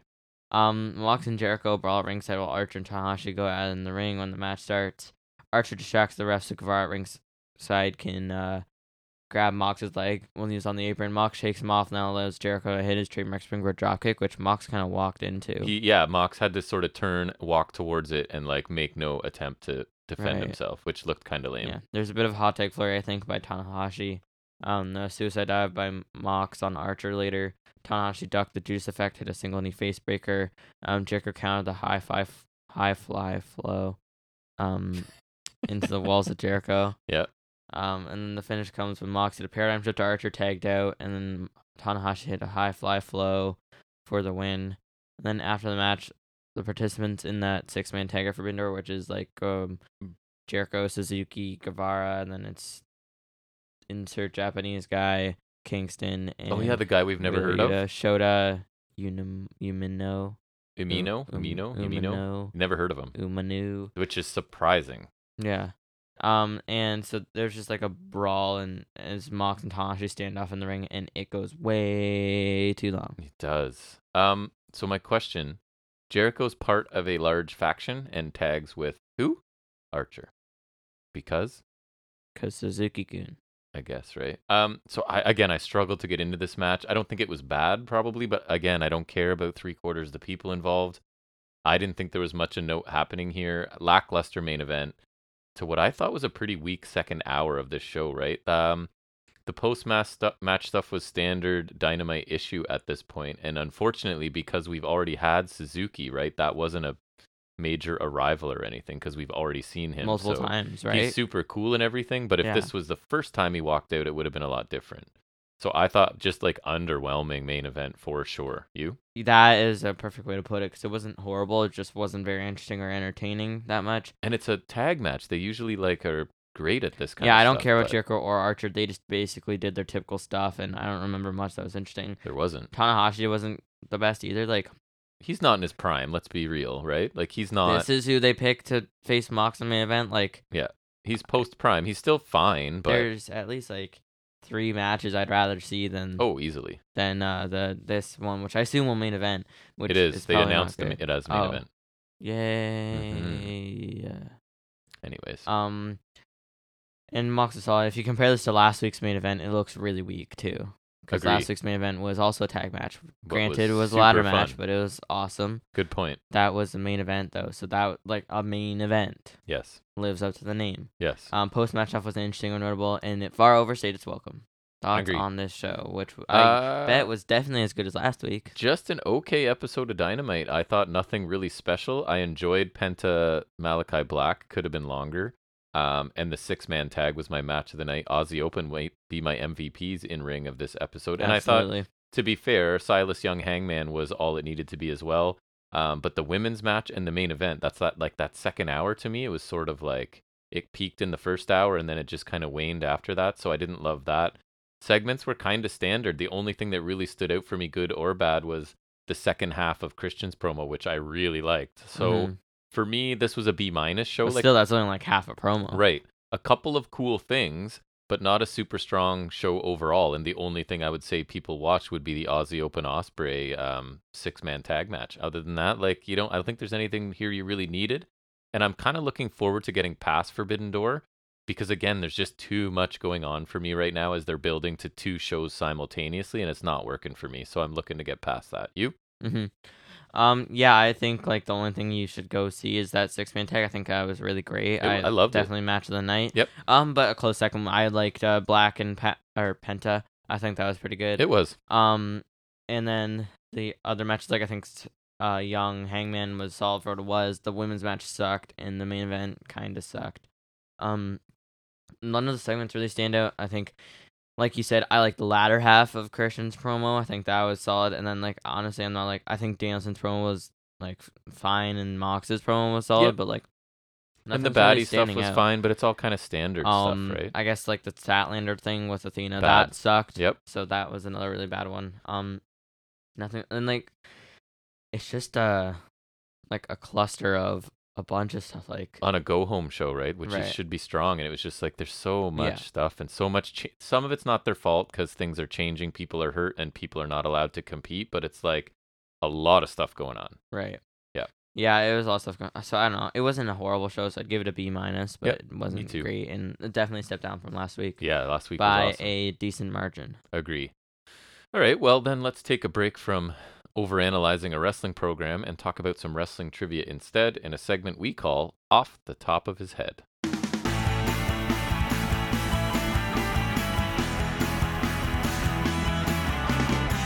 All right, well, I'm going to go back to the Kid Addle quiz that is uh, sometimes good and sometimes not, but entertaining when it's not, at least, because we can Yep. laugh at how bad the questions are. So we're picking up at question 59 of a 100 and something. And I feel like this one may have come up before, but it's been a while. So here you go. Ready? Question number one today, 59 overall. Who was the first winner of the first ever WrestleMania match in 1985? Cheater. Tito Santana. Correct. Since we have uh, up behind him, we have one of our wrestling posters is the um, match card from WrestleMania. At the One. bottom it says matches are listed in reverse order of So he looked to see that it was Tito Santana versus the Executioner, and then he had a 50-50 shot. I probably could have guessed. he is cheating, and we'll call him out. Executioner was like I know it's some other wrestler. Like I want to, I forget the name. Oh, I think it was Playboy Buddy Rose or something. In Yeah. like a gimp or something. Could be. Uh, which what they said. WWE Hall of Famer won the first ever Intercontinental Championship? Pat Patterson. correct. The That- first Intercontinental Championship. Even I knew that one. Ooh, here's in, a hard one. in one. Rio de Janeiro, right? Here's a yeah, that's right. Unify the North and South American That's right. titles, right? Here's a hard one. What does WWE stand for? Walk with Elias. Correct. We want Ezekiel. yeah, that's exactly. um, yeah, I don't even. Worldwide eating. Um, who was the first sorry, who has won the most? Interesting. I don't think this makes sense. Who has won the most championships in WWE? As written. Cena. Yes, very I good. Because I guess specifically World Wrestling Entertainment, not Federation. I don't know. right. Which bleached blonde superstar under a mask was beat? I'll you read it as it's written by Tito Santana in the first ever match of WrestleMania. was the executioners that played with Buddy Rose? It was Buddy Rose. Yeah. That's funny because it that is you just talked about that and it came up. Um, I like this question, That's pretty funny. and I think you'll know. The party foul is which wrestler's signature move? Adam know? Rose. Correct. It just sounded like an Adam Rose thing. Very good. Can you name the first U.S. city to host two WrestleMania tournaments? What? I wonder if that word's correct. I don't know. That's So not- let's say to host two WrestleManias and then Mm, eliminate turn the word Did you say city or New York? city. Or New York. Correct. I, Very I good. just figured because what they're in. In, Uh, I know that's where um, what Madison Square Garden is, and that was the first WrestleMania. So Right. It's just most likely. And it's New York, so it's yes. Um, so here's a very Jack question, actually. What color was Shawn Michaels' outfit in his popular tournament against The Undertaker at WrestleMania 25? I think they, whoever wrote this, like tournament means match to them. It, it might just be like English, It was like white, right? I think it was like white, White and brown. and brown or like beige. mm, they're not saying that, but again, I'm colorblind, and you're a very detail What? man. White and what is Rollins' outfit we loved? Gold. Correct. Oh, that makes sense. Yeah. um, it's funny because I, that Yeah, reminds oh, me. mi- that I might be thinking Mania 26. I saw a little thing where they were contrasting how Roman Reigns is a company guy and Seth Rollins not so much. So they asked, I think it was Reigns why he doesn't wear white gear because I think he wore it once or something, and he tried to explain something diplomatically. And then they asked Rollins the same question, and he said because Vince doesn't like it and he's a crazy old man or something like that. Like just super honest about it, right? Like Vince doesn't like white ring gear for some reason. Even though it's the best. Like, Yeah. that's. I mean, I'm not saying they have to do it all the time, but it's like awesome when they do it. Yeah. I love it. weird. This is the phrasing they chose. Wh- who enabled Stone Cold Steve Austin to win in the major event of WrestleMania X7? the major event. Who enabled the him? premium live event? Who enabled him to win the major event? Vince. Yeah, Vince. I think what they're saying is who helped him win the match. Is that what they mean? him. No, he enabled him to win at the major live event. Okay. Which at which WrestleMania did The Rock debut? Thinking. He's thinking. He's looking like a golden 12? retriever. Very close. 13. Correct. Okay, I knew it was one of those. Uh, which year was Austin Aries released from WWE? Uh, That's a good question. it was 17. Correct. Okay. Wow. Very It's either good. 17 or 18. I said because I knew 17 was remember when he had he was on he was on commentary for 205 for 205 live then he came back and he had the matches with Neville. Right. Um so I figured either he got released that year or his release is granted the year after. It's too bad because he was awesome. Yeah, an Well, awesome wrestler, Yes. not an awesome you go. person. Yeah. Remember Um, he was affiliated with Cross and Moose? yes. Oh, that was so weird. Which season of the original NXT did Alex Riley make his WWE debut? Two. Correct. Wow. I, I That was know. kind of a guess, eh? Yeah. And this, they don't even have the answer right, but that's okay. Oh, and I'm going to read it as written. what is the full form of APA? Acolytes Protection Agency. Good. So you're right. Yeah. They're wrong they they have acolytes protecting agency. and I like the wait. What is the full form of APA? That's awesome. Instead of like, what does APA stand for? right. Uh, next question: Who did Andre the Giant face in the first match of the following round in the WWF champ? Wow. Let me sort that out for a second. Who did Andre the Giant face in the first match of the following round in the WWF Championship competition at WrestleMania 4? Hulk Hogan. Correct. I don't I even know I what I know. read there. if I didn't know what happened at that, sh- if they didn't list the show and like, like I would know, cause like I know he and Hogan, I think they, they were yeah they had they had a match, but then they like double counted out or double DQ'd or something, so they and in no contest. So I know that was Andre's only match in the tournament. Right. So yeah, otherwise it, it that would be that confusing. Confusingly worded question, too. Yes. Was it even a question? I don't know. I don't think you'll know this one. Apollo Crews, n- new NXT star, right? Since we haven't been What was following his it. name before NXT? I remember what uh, it was. Uhaa Nation. Right.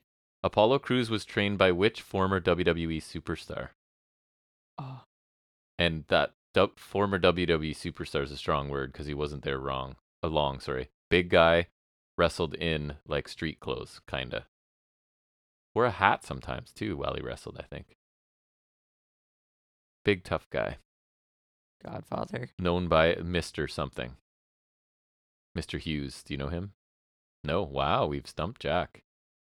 I feel like I've heard that before, but I don't remember. Oh, this is a great question. Ready? Which of the superstars was not a part of the alliance? okay. So they've picked one, and you have to know specifically which one of this giant company was not part of the oh, alliance. Oh, so it's just a guess one. yeah. The Rock. No. Like that's one. Undertaker, Kane. It is a single name, and it's a Canadian person. And he's still in WWE to this day, or he's back in WWE. To this- Edge? Correct. Like, okay. That's a great question. Cool. What was the WWE called originally? WWF. or- Right. So I think you're more right than their answer. Why did they say WWF? They did. Yeah. No, it, I know it was WWF. Um, what else we got here? Where is the WWE Performance Center? Orlando. Correct. How many times has John Cena won the WWE Championship? Just the W title. Uh, 13. If we're going world titles, it's 16. We're going world. Okay, so 16. Correct. And I think we'll end on no, because that one's too easy. I'll give you two more. Who has won more than 20 consecutive WrestleMania matches? Oh, I don't know. Um, probably Pat McAfee, right? The Overgiver? Undertaker. right. Overgiver, right? Uh, last question. Who is the only WWE superstar to have attended the Academy Awards? So that's for movies. In case Rock? you don't know. Correct. Very good. Duh. So yeah, we'll continue. So It I'll sounds make, hard unless you think about it. I'll make a note here that we went up to question 80, and I think we get one more week of the Cadaddle, which has been The Kedaddle. somewhat entertaining What a name, too. me, right? Um, so that's going to wrap up that somewhat interesting trivia and move us back into looking at a specific wrestling show, and that specific wrestling show is the June 23rd offering from NXT UK.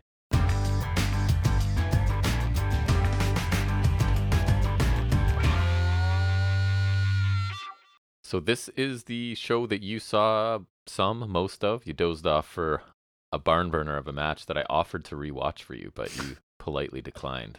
Right. I wouldn't have watched it again. I'm just kidding. There's no way. So we get, and I what I put. Remember, I think you were awake for the beginning.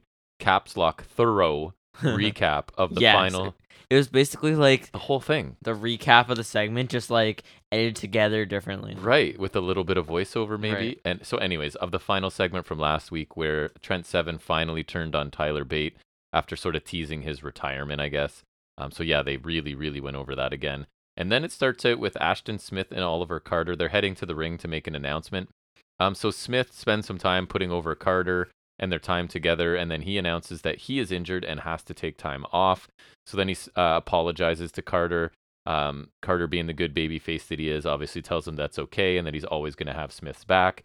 So Smith calls out Sid Scala, and we chuckled a bit because he called him match. he called him the assistant to the general manager, which as Office fans I quite enjoyed, anyways. Also, I find it funny like that this brand has that for some reason, and that's just like never been a thing ever. No, and that he's always the one there too. He's Right. It's like it's basically like Sid Scala's the general manager. yes. Like, Uh, I feel like Johnny Saint's only there because he was like a British wrestling I legend think or something. that's to sort of give them legitimacy when it first started, I think. Um, so Scala comes out, says that they need to have active tag team champions. So Carter and Smith end up relinquishing the titles. Wait, why af- don't they just crown interim champions? I don't Right? understand. Right? Um, That's so, the thing now. So Scala announces them one last time as the tag team champions, and then they hand over their titles. Uh, so then we get all of the teams that want a shot at this come out to interrupt. So it's Die Familie at first. They point out, and their heel logic, they're right. They were never pinned in the triple threat, so they want the tag team titles just handed to them. And then Briggs, Jensen come out. Um, Yay! Mark Andrews and Wild Boar, who are a team now, and then Mastiff and Starz also come out. So Scala takes the opportunity to announce a four-way elimination match for the titles as the main event of this week's show. Rex is supposed to be Smith and Carter defend against the Redneck American Boys. Right. That should be their tag name. Boys with a Z, by the way. Boys. Yes. So I was a little surprised by this because I hadn't heard anything about Smith being injured, right? So I didn't notice anything either. I think that's just because UK is really not on the radar at all. Because he was wearing um like a splint or knee brace or whatever when he I saw noticed when he walked out of the ring, and I, that must be yeah, I know. I noticed that when he came in. Too. must be devastating for Smith and Carter because they were honestly kind of hitting their stride, right? I'd kind of become. I'm sure they'll probably get it back. I think so too. I'd become fans of them. They'd been putting in a lot of high quality matches, I thought recently. Um, so I'm at this point in the show, right, without seeing it yet, I was really fine with an actual high stakes main event being added. So I was at this point saying, I hope but I did good, warn you it was going to be interesting. and we'll see what uh, what happens. Yes. And then we get a vignette from earlier today where Saray is backstage and she's meeting Meiko Satomura, and obviously. oh right, did I miss her match? Yeah, I think so. Oh, okay, that's what it was. showing respect uh, for that. And then because Emilia McKenzie is affiliated with Meiko, right? And she should do better and win more, right? Or? What? what yeah, that's it? what it was. Something like be that. better or something like that. So um, Saray ends up leaving. Am- Emilia McKenzie's still there with Meiko, and Meiko tells her that she will face Fallon Henley next week, and she hopes to see Fighting Spirit. So I kind of thought this was a random way to set up a match, right? Like if Meiko had made a match between McKenzie and Saray, that kind of made sense. But like Saray walks out and she's like, "Oh, you're in a match with somebody else that had nothing to do with this right. segment." So Uh, I think it'd be funny if I think what they should do is Meiko should injure herself, and then Fallon Henley's first match, she wins the NXT UK Women's Title facing Emilia and just and they all the the the rednecks have, Have, gold, gold, in, in UK too. nonstop gold. In UK, the most like stereotypical American rednecks have gold in NXT UK. they did let me Emphasis on the UK. they did let Meiko speak a lot here, which is um different from a usual. bold choice. And she did fine. Like whatever, it was okay. Um, then we get Sha Samuels backstage. He stops stops Sid Scala. He complains about losing their tag match last week and talks about wanting a one-on-one with Wolfgang. Then he starts sort of talking trash about Wolfgang in the classic like sitcom trope where Wolfgang approaches him from behind and Samuel's like, "He's right behind me, isn't he?" And then Which I don't know how he knew that without like.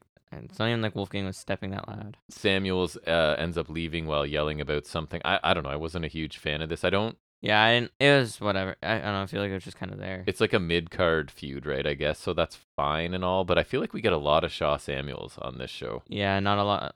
Like, I mean, Dar was there last week, but like, why was there?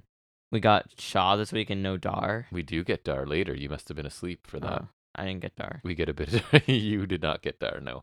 Um, then we get our first women's match of the night, and that is Myla Grace. I think Back again. I think she's the worst of the interchangeable also, I found out blonde. Dar is with another one of the jobbers. It's Aaliyah James. If you ever see her, Oh yeah. she's with Dar. So Grace, I think, is my least favorite of the interchangeable blonde mid low card wrestlers that are abundant in UK. So she's taken on Isla Dawn. Good news. I think the one with Dar is not blonde. Nice. I think So- I went out just before this, or just as this. I remember seeing the This match for didn't keep your, en- your Or we might have. No, I. I don't know. I don't. I don't remember much of this. Because we were watching this late last night and people had just left their house and you'd Yeah. been swimming and running around, so you were tired. Um, so we get pinning predicaments and counters early on in this. Isla Dawn takes a shortcut because she's the heel to get control.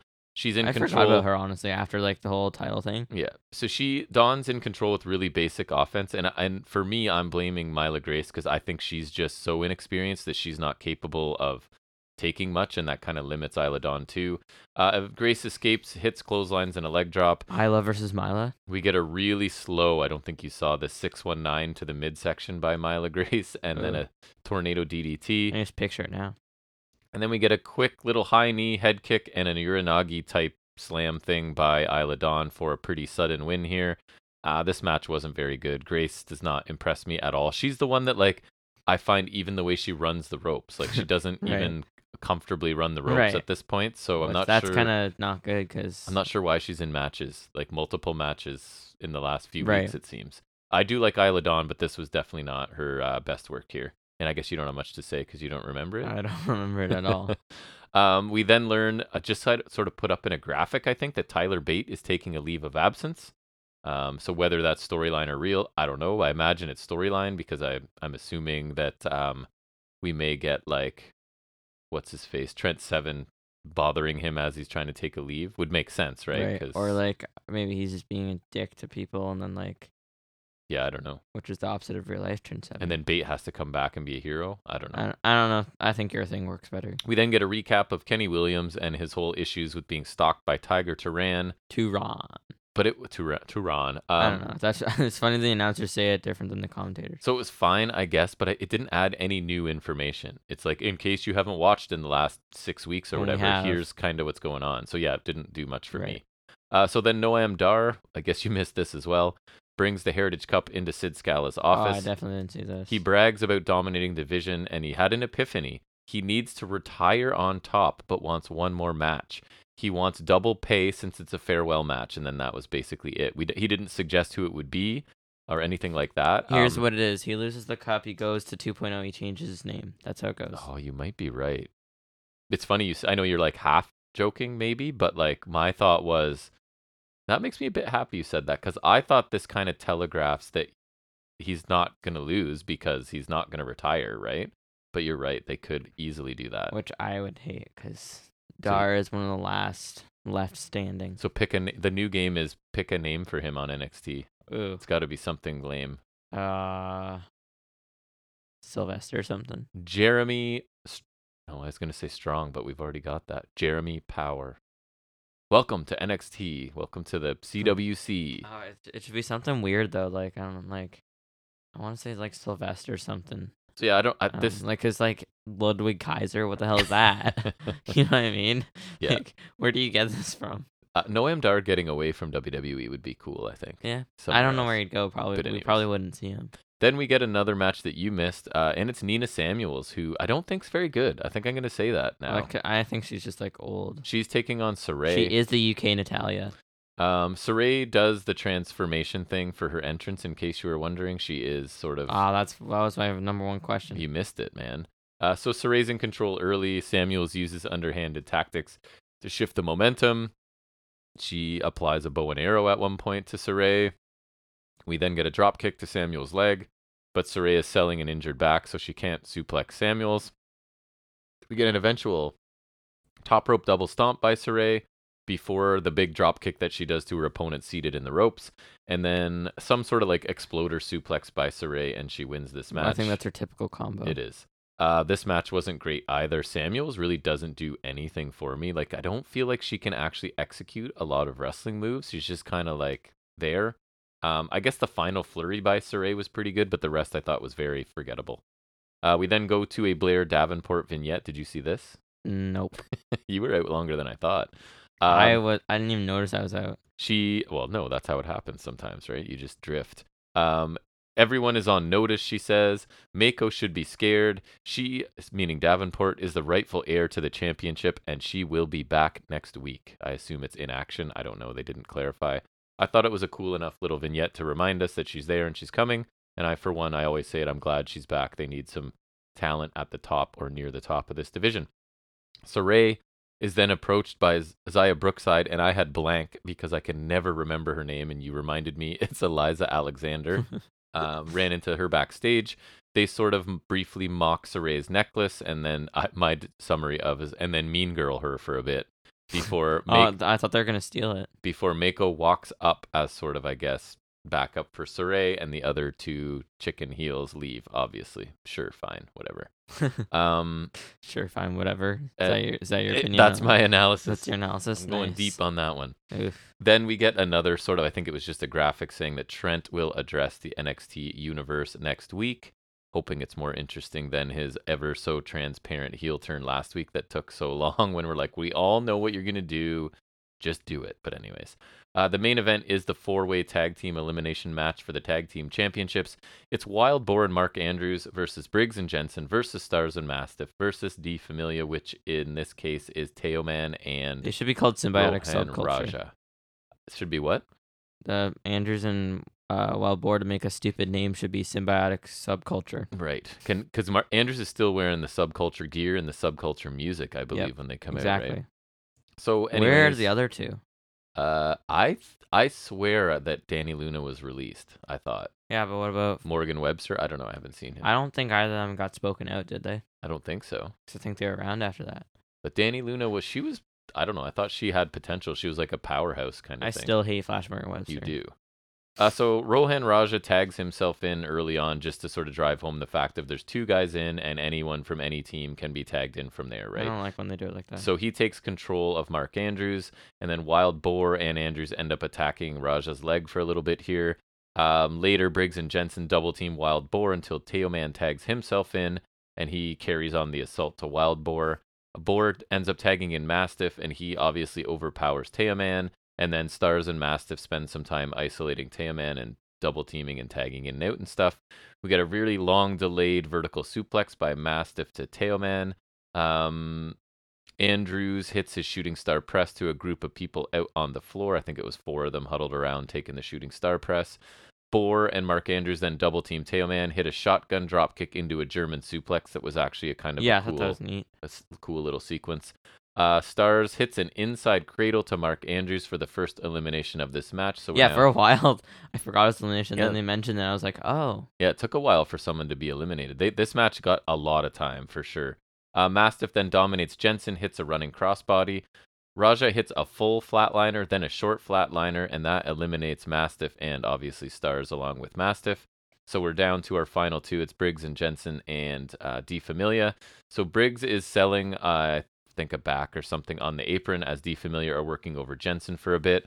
Jensen finally hits a belly to back suplex and makes the tag to Briggs.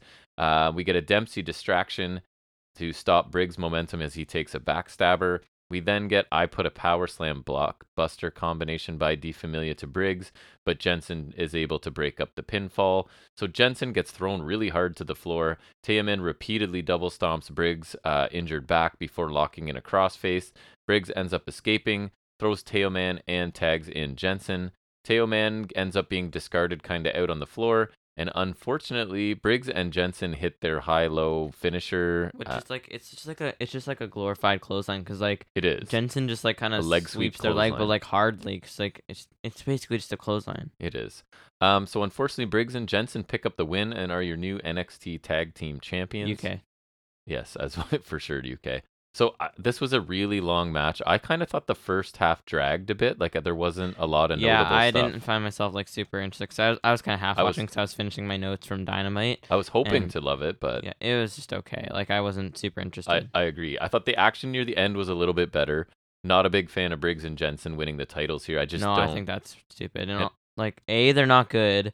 B, like it's a UK brand. and I don't think UK fans or the the talent there are going to be super happy with this. no. Um, I guess NXT in their defense, UK had no choice. They had to do something because of Smith's I injury. think Die Familie would make sense. Me too.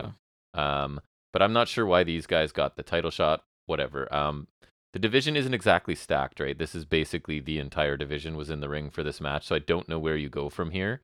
Um, and I guess Briggs and Jensen are baby faces, so I would have Die Familie still in the running, but Yeah, that's just me. I, I. I agree, but I don't know why this is necessary. me either. So overall, this show I was not a huge fan of. The, the the women's matches felt really similar to me, and none of them were. Neither of them were really good. I didn't think.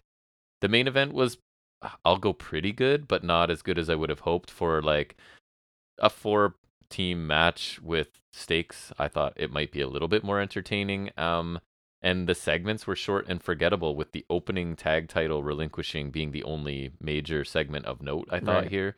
So I gave this show a C this week. I was not really impressed. Like even the main event, I don't think really delivered. So it was a C. You? What from what you saw? The half that you saw, what would you give it? yeah. Um. So the opening segment was fine. Um. Did I Was the only match that I saw the main event? I think so, yeah, because otherwise it was the two women's matches. Okay, so I didn't. Yet again, UK puts double the number of women's matches in half the time of the like for show. right? As Dynamite, even though none of them were good, but right. Um. They still had two. They yes. tried. Um. And the main event was good. It was okay. Yeah, exactly. I'm not sure how to grade it because I've seen two things. right. Of those two things. I'll just agree with you because that makes sense. fair enough. Always agree with me. It's a general rule of thumb. It's always Right. it's good for you. I'm held at gunpoint. So that's our UK review, and now we're going to. I'm going to take a look at a couple pay per views, and we'll preview one in our segment we like to call "Any Other Wrestling Business."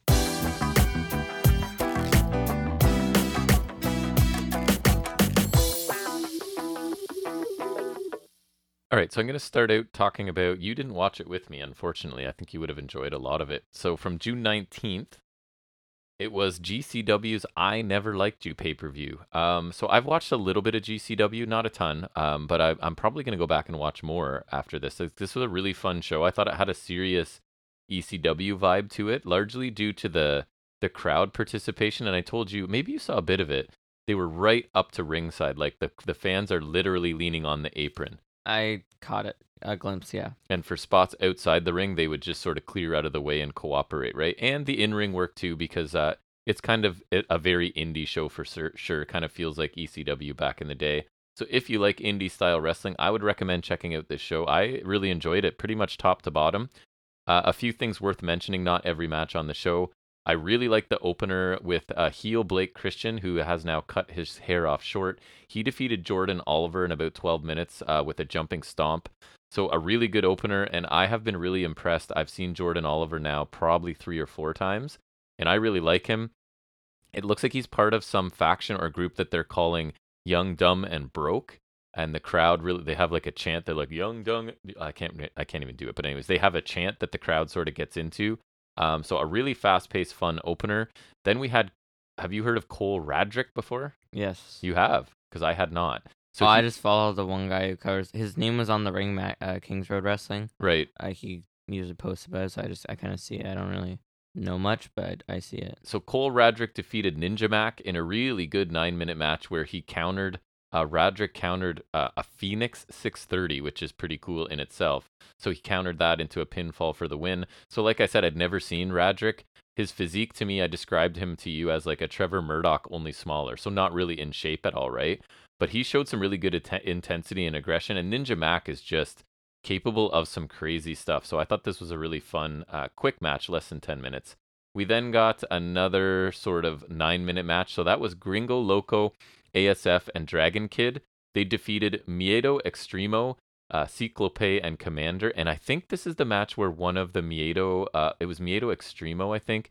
His mask, when he went to take his shirt off, he pulled his mask off too, and he just left it. He just left it off. But anyways, Nice. um, I'd never seen Drago Kid before, or Miedo Extremo, or Komander. Um, fun match, kind of all over the place. Gringo Loco, who I've seen a bunch, he's pretty nuts. He picked up the pinfall with a spinning power bomb off the second rope. Really fun uh, nine minute car crash with a lot of new talent to me. I really like Komander did some really cool stuff. So I don't know where he came from, but uh, very fun match. Uh, Joey Janela then defeated JT Dunn, another guy I had not heard of before. 16 minute match. Um, Janela flattened him with a really nice super kick to win it that Dunn sold like a champion. Um, so these guys put on a really good match. And at one point, Dunn hit, I think you were around for this. He hit a second rope tombstone pile dro- driver through two open chairs. yeah. You saw that, right? That was pretty cool Oh yes, I um, saw a bit of this one. because that was right before the finish, and then Janela like kicked his head off with a super kick. So this was a cool match. It got a lot of time compared to the couple that came before it. Uh, then we had what they call a five-way scramble match, and that was Tony Deppen, um, Effy, Jimmy Lloyd, Marcus Mathers, and Dustin Waller. So I'd never Is it like the championship scammer from WWE where it's like you pin them and then you're you have to pin the person who it was one fall to a finish, I oh, believe, if I well remember then correctly. it's just like a five way then. So I've seen Deppen a ton because he was in Ring of Honor. I've seen Effy a couple times, Lloyd a couple times. Never seen Marcus Mathers or Dustin Waller because Dustin Waller they said was like a local talent basically.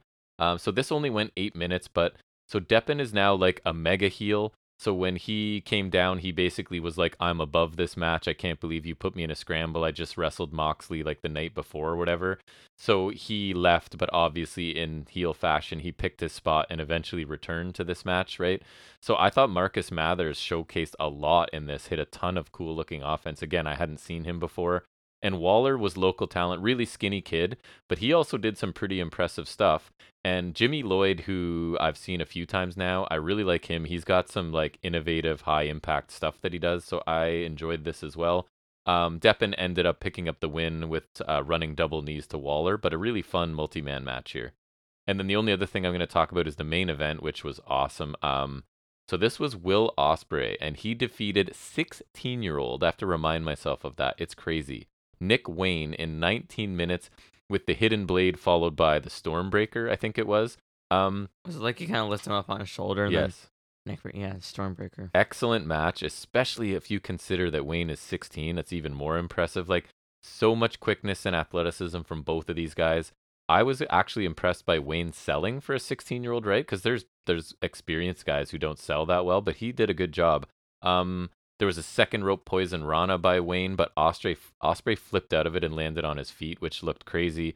Um, at one point, Wayne hit a dragon suplex followed by a poison Rana for a near fall, and then there was a sit out um, a super kick and then a sit out power bomb by Ospreay for a near fall.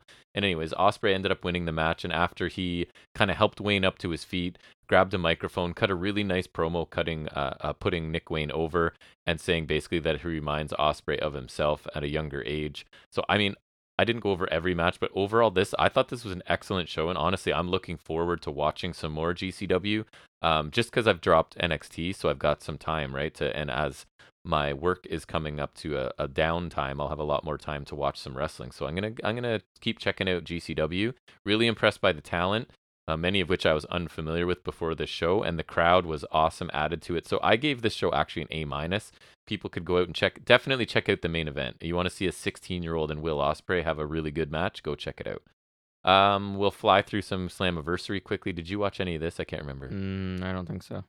I told you I was really disappointed in the X Division Ultimate X match. So that was Ace Austin defending against Kenny King, Mike Bailey, Trey Miguel, Alex Zayne, and Andrew Everett. These matches are usually awesome. They are usually exactly what I'm looking for in an opener of a pay per view.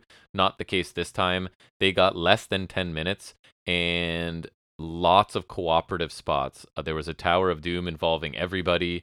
Um, there was one spot where two guys were engaged three guys because I think so, it was like a double suplex, and they were just bent over waiting for Mike Bailey to drop from the X and hit his Ultima weapon on them. So just like far, we we talked about it, right? Like if this were a 25 minute match with that much cooperation, it right, wouldn't bother me. It's like spaced out more. Right, but this was condensed into nine minutes, and I really did not enjoy this. Uh, I was glad to see Speedball win. He did pick up the win, uh, but I thought the match was underwhelming. Um, then it was a pretty bland knockouts tag team match. Saw Taya Valkyrie and Rosemary win the titles for a largely non-existent tag division. Right? Um, Rosemary hit her finisher. What's that called? It's like the wing clipper kind of. She hit it on Madison Rayne. Anyways, Uh, doesn't matter. I don't know. Sami Callihan defeated Moose in a brutal and entertaining Monsters Ball match. And these aren't generally my favorite types of matches, but uh, you know the gimmick is that they're locked away for 24 hours beforehand. So I thought it was funny. At one point, Moose grabbed a hot dog and just ate a fan's hot dog because he hadn't eaten in a day. That was funny. Um, Moose got shoved off the top through a table on the floor at one point. Of course, there was a bag of tacks introduced by Sami. Moose hits a sky high onto the tack, so both of them ended up like Moose was pulling tacks out of his butt right after that move. Uh, we got a Death Valley driver through a barbed wire plank by Sami for a near fall. Uh, and Moose, this looked super painful. So the a trash can is on the ground with the open side down, right? So the bottom's facing up, and Moose got power bombed onto the trash can. Nice. Um, it looked super painful. Um, basically, the finish came with a barbed wire at bat attack from Sami and his cactus driver, and he picks up the win. Which uh, I was pretty into this match, and it was kind of cool to see Moose branch out into like this hardcore stuff, right? And he really held his own against kind of a master of that style in um, Sami Callihan. So I really like this match. Um, surprise, surprise, the Good Brothers won back the tag team titles from the Briscoes in, I guess, a solid. I didn't think it was spectacular tag team match. And I can't stand the Good Brothers. I hate to see them win the titles again, but I can't say I'm surprised because I don't know how long the Briscoes are going to stick around in Impact, right? So it seemed like like they're there for a little bit, win the titles, and then give them back to those why idiots. they won the titles then.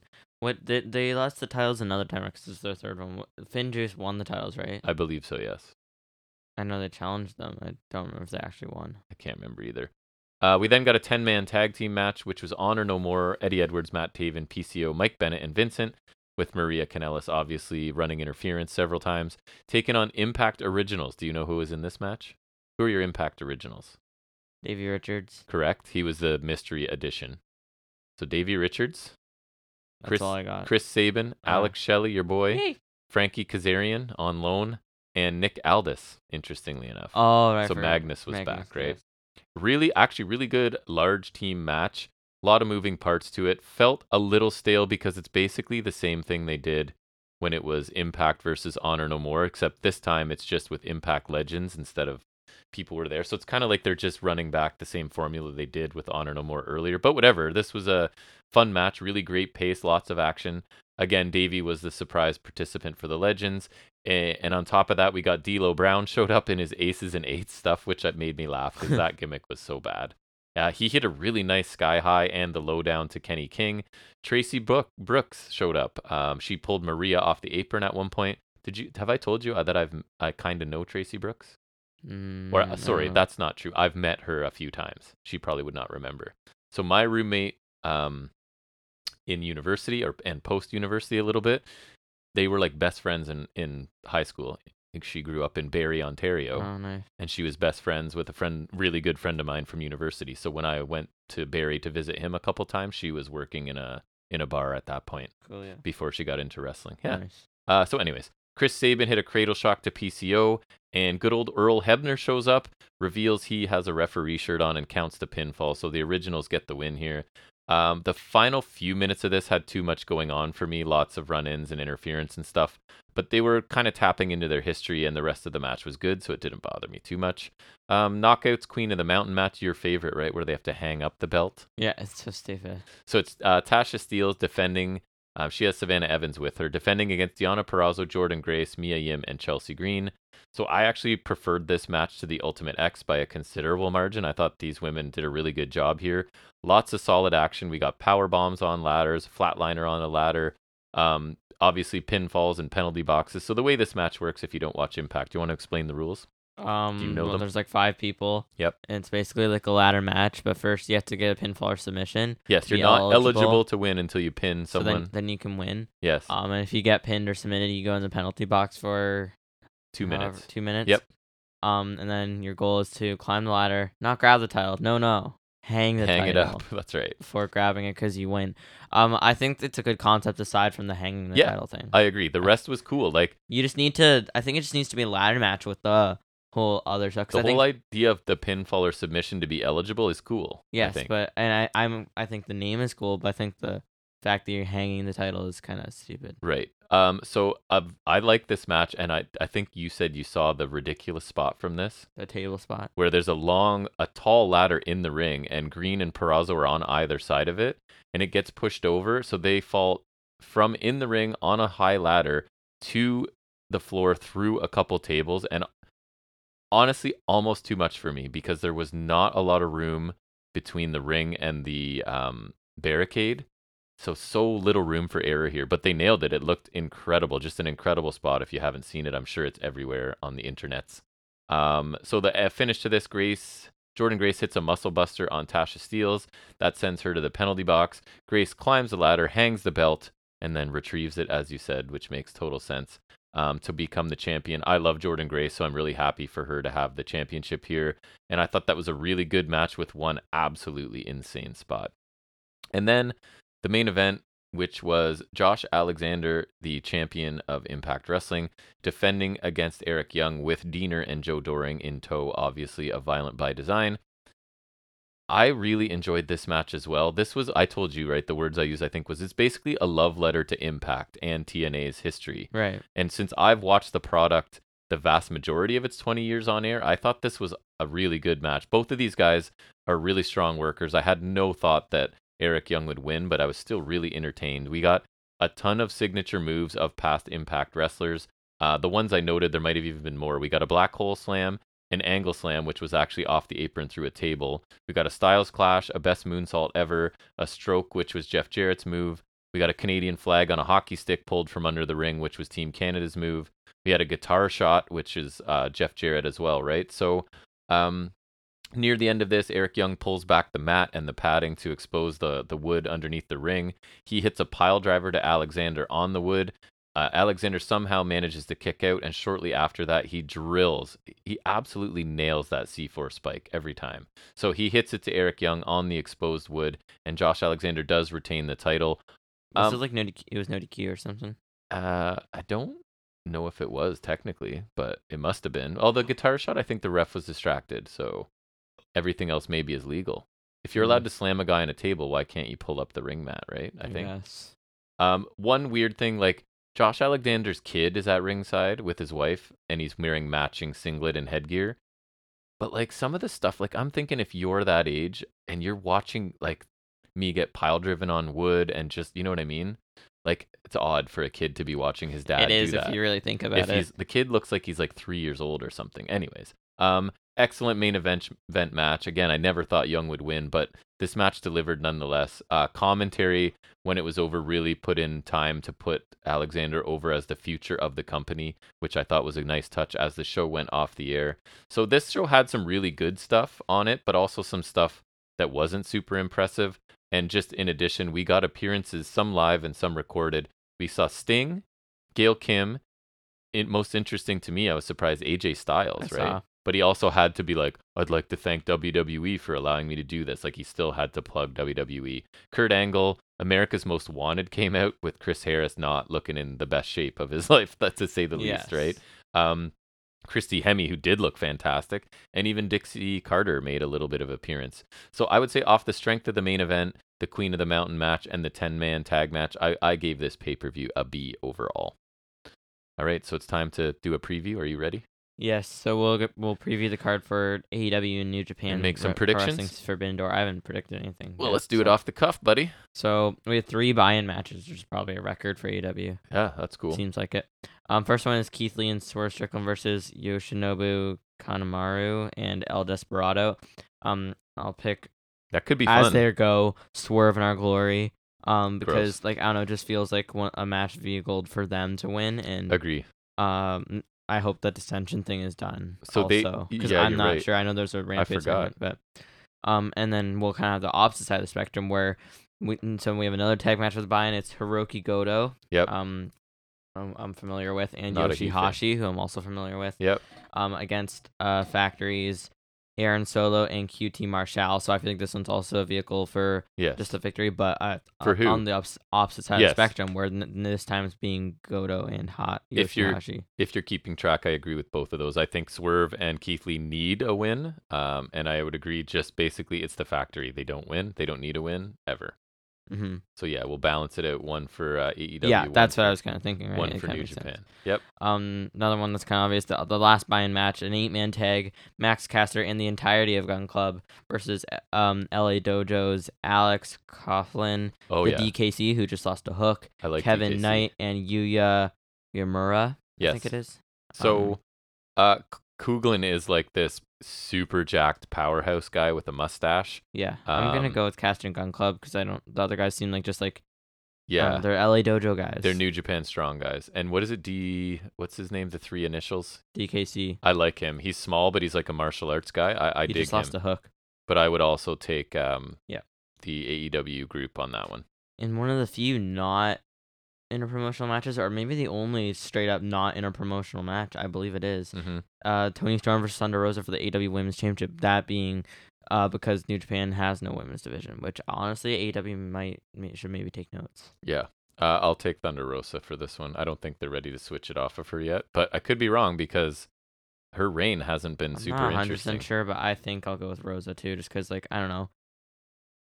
I, I like I don't know, her reign hasn't been great, but I feel like they should prime someone better than Storm, or like if they were gonna do Storm, they should have done a better job hyping this. Yes. So I think I'll pick Rosa, and it could be a good match just because Rosa just doesn't deliver on the other end of things. Like I think she delivers in matches fine. Right. Um, Zack Sabre Jr. versus TBA. So I'm gonna pick Gargano for the surprise. So So are you taking him to win? and then I'll say Gargano wins. Interesting. I'll just I don't know. I it could be Cesaro, and maybe that's I don't know. I just feel like Gargano works a little better, and he's he's there. I, we know he's there, so I will say why not? I'm gonna take a gamble on that one. I will take Sabre then You're taking take Sabre. Yep. To use an office reference again. Sabre. Sabre. Zack Sabre Jr. Zack Sabre. All right. Um, Chris Jericho, Minoru Suzuki, and Sammy Guevara versus Eddie Kingston, Wheeler Yuta, and Shota um, Umino. Umino. Umino. Um, I'll Um, take the AEW guys. I don't really have a reason. there's AEW on both sides Oh, here. sorry. I'll take the the second group you said. That's what I was thinking as well. Kingston, Yes. Yuta, that insert group. other guy. The BCC. I don't even know if it's BCC because only BCC is. It's weird. It's it's weird.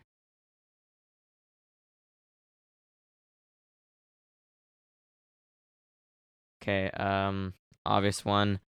Will Ospreay, Orange Cassidy, IWGP US title. I assume you're Uh, taking Cassidy. Uh, No, I am taking Ospreay. Yeah. I don't see titles changing hands between I'm companies at this Ospreay point. too. Yeah. Yeah. Um. So inaugural AEW All Atlantic title match: Pac Miro, Malachi Black, Clark Connors. Um. I think there's like any. I think it could be anyone except Clark Connors. Yeah. Um. But personally, I. I think it should. I think it should be Malachi Black. I've seen arguments for Miro, and sure that works, but I don't know. I, I feel like Malachi Black works better. I'm taking Miro. I won't. I won't think it's time for Miro to have gold. Again. Yeah, I I think that would make sense too. But my, he already did, and I think I just don't feel like Black it. needs a title. I don't know if it helps his gimmick at all. no. But I feel like Miro it does. might because I don't know. Just like the House of Black haven't really done anything, and that's at least then now he's starting to do something. Yeah. Although I would like, I wouldn't even mind if we're both wrong and Pac pulls something out. Like I, I think that would work too. Yeah. it would. Like I said, I think anyone not Clark Connors Yeah. works for me, but I'm gonna take Malcolm. and Clark Connors is pretty good. I've seen a lot of him. He's a small, pretty ripped dude. Um, kind of like built like Danielson, but not Mm-hmm. obviously as good. But he's good. hmm You might like him. Um, next we have FTR versus Roppongi Vice versus uh United Empires, Jeff Cobb and Great Khan in a winner take all tag three way for the ROH and IWGP. Say it twice. IWGP tag team titles, so that'll be both belts up for grabs. I'm taking FTR because I don't see Tony Khan wanting to put the the Ring of Honor titles on uh United Empire This one's tough. or Roppongi Vice because yeah.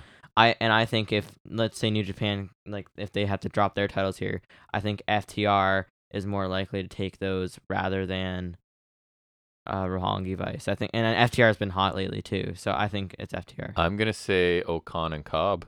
really. I think we're gonna free FTR from the ROH belt and get them back after the Bucks because they I think right- they they are super hot right now. They should be they should be competing for the main titles if they can. I think they keep those, right? And cuz then you want you make FTR hotter, then maybe they then they could be FTR 4 belts. yeah. Eh. Yeah, that Eh. that could be true. I'd like to see them have four belts. Yeah. That'd be pretty funny. They could they could have them. and They're so over right now. then them- after Dax can tell Kenny Omega to suck it. yeah, fair enough. Mm-hmm. Wait. Damn it, Kenny had four belts too. He he had a million belts. Well, it was three titles across four belts. This would be four separate titles, so he could still tell Kenny to suck it. Um, next we have speaking speak of the Bucks. We have Bullet Club, which is Bucks, Hikuleo, ELP versus Dudes with Attitudes. Why are they? Why do they have that name? I have no clue. I will Uh, Sting, Darby Allin, Takagi, Taka- Takahashi. Bullet Club. I feel like New Japan will want Bullet Club Club protected a bit. So yeah, I think I'll take Bullet Club. I'll take Bullet Club. They're more of a Darby could take a hit probably. yeah. He could Maybe that furthers the feud, or or pin Sting, pin Sting, pin Sting, doubt it. Pin him, do it. Pin him clean as a sheet. Yes. Uh, Jay White versus Hangman Adam Page versus Adam Cole versus Kazuchika Okada IWGP World Heavyweight Title. Jay White I'd love to see that. retains. I I got to pick it. Jay White. Yeah, There's no way. I saw like they I saw He's a place awesome. predict like Okada takes it back. Why I don't. I mean, that's I think the only possibility if you want to yes. keep that feud going. I don't think that really makes sense because then I don't know why White even bothered to take it from him. and I don't know if they want their main title changing hands on a show that's not theirs either, right? Just from a business Well, it's half perspective, theirs. I guess. I wonder are they getting? They must be getting some money from the yeah, that's the whole point of a I'm joint pay per on view. it. Yeah, I guess so. Yeah. Um. Yeah. That's probably my most anticipated match. I think. Yeah, that should be awesome. Yes. But I I think Jay White retains for yeah. sure. Absolutely. Uh, Mox Tanahashi for the interim AEW title. It's Mox. I don't see why Tanahashi I is gonna. Can't imagine a universe where Tanahashi wins it, so I'll Plus, take I think Mox as well. Moxley. It's kind of a second reign for him, which Yep. I think would be coolio. And I think they just need someone to carry that title, obviously, until Punk comes Yeah, back. and just, like, better than Keep it. They need stability right now, Right. right? So I think that is Mox. And I agree. you can carry that into Blood and Guts. You can have some defenses, have some fun with that, and then face Punk for it. Exactly. So I will also take hmm Mr. Moxley. That is it. Should be a fun show. I mean, I know it's been a bit of a train wreck getting to the show, But I think it'll be good when me too. the actual show. So how many matches total? Sorry, including the three on the buy-in. Um, let me see. So there's the three was- on the buy-in. It was and then twelve there's- on the last show, wasn't it? On on um whatever it was called. There's twelve total, including the buy-in. Nice. So nine made card. That'll be a long night for us, buddy, yes. tomorrow. But you don't have school the next day, so maybe we'll do it all in one shot, unless you fall asleep on the couch or me. I shouldn't act like I never do that because it's kind of my move. Mm-hmm. I'm I'm warning you. Males in my family nap at the drop of a hat, so you're gonna inherit that from me. You're, nah, that's Because if you notice, my dad will fall asleep in like That's- mid conversation sometimes. Like if there's a bit of a lull in the conversation, he's asleep. That's never been It's my the- thing. Yeah, wait, you'll grow into it. I don't wanna. it's the best. Uh, but anyways, do you have figuring it out for us? Also helps if you have a late bedtime. It does. Do you have figuring it out this week? Uh, a little bit. You do. All right, bit. so let's transition into that. Our final segment. Jack's going to give us a bit of an update on the world of wrestling figures, and that is figuring it out with Jack.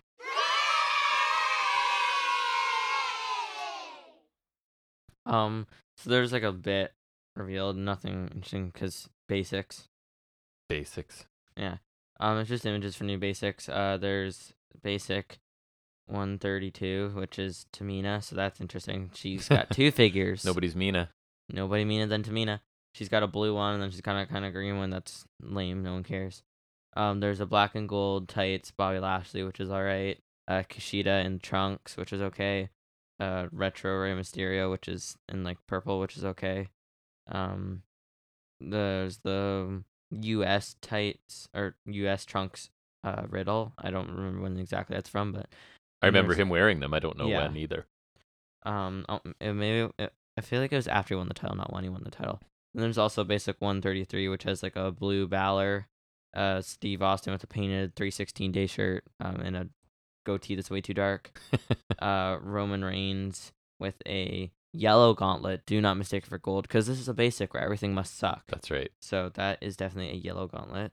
Uh, Natalya in red. Thank God she only has one figure Amazing. because the Chase variant is Cedric Alexander. He's got the normal one, which is the black and gold hurt business look, and then he's got these red and yellow tights for the Chase variant, which is obviously Sweet. better. So that's kind of neat. And then they're doing series two of Super7's Major Wrestling Podcast Ultimates because they do these ultimate figures for different ones. They do New Japan's figures. They did um the first round, the first batch for the major pod, which is just Right. Myers and Cardona, and then they did Good Brothers ones. To the second group And you were telling me what a great deal they are. of the um the major pod ones and so you got Brian Myers in black and gray gear. He's got three heads, his mask, a hood, a vest, some interchangeable hands, uh, and a major pod chair. And then you got Cardona in like this green and purple gear with like it looks kind of like a paint splatter a bit with black. He's got his internet title, like the updated one, Mhm. bunch of interchangeable hands, sunglasses, three heads, entrance gear, seventy five bucks each, No thanks. which is the American price. pass? Even worse for us. Yeah, that's yeah. That is much worse for us. Not great. No. A- Anything else? Uh, no. That is it. Nope. That is bringing us to the end of episode. I assume you're getting them both because you love them both. I do love them both so much. Uh, episode 101 is in the books now. Um, so we've got Forbidden Door. I don't know if we'll run a special episode or if we'll just recap it on next. we will do one show. of the two. One of those. We'll talk about it at some point. So if you just are following us or subscribing or whatever, you'll obviously be notified when that happens, and you should follow us or whatever you do on these platforms would be much appreciated. But we appreciate any time you are spending with us, listening to us talk about wrestling for a couple hours every Saturday. So we'll definitely be back for episode 102 next Saturday, if not before. So until then, take care.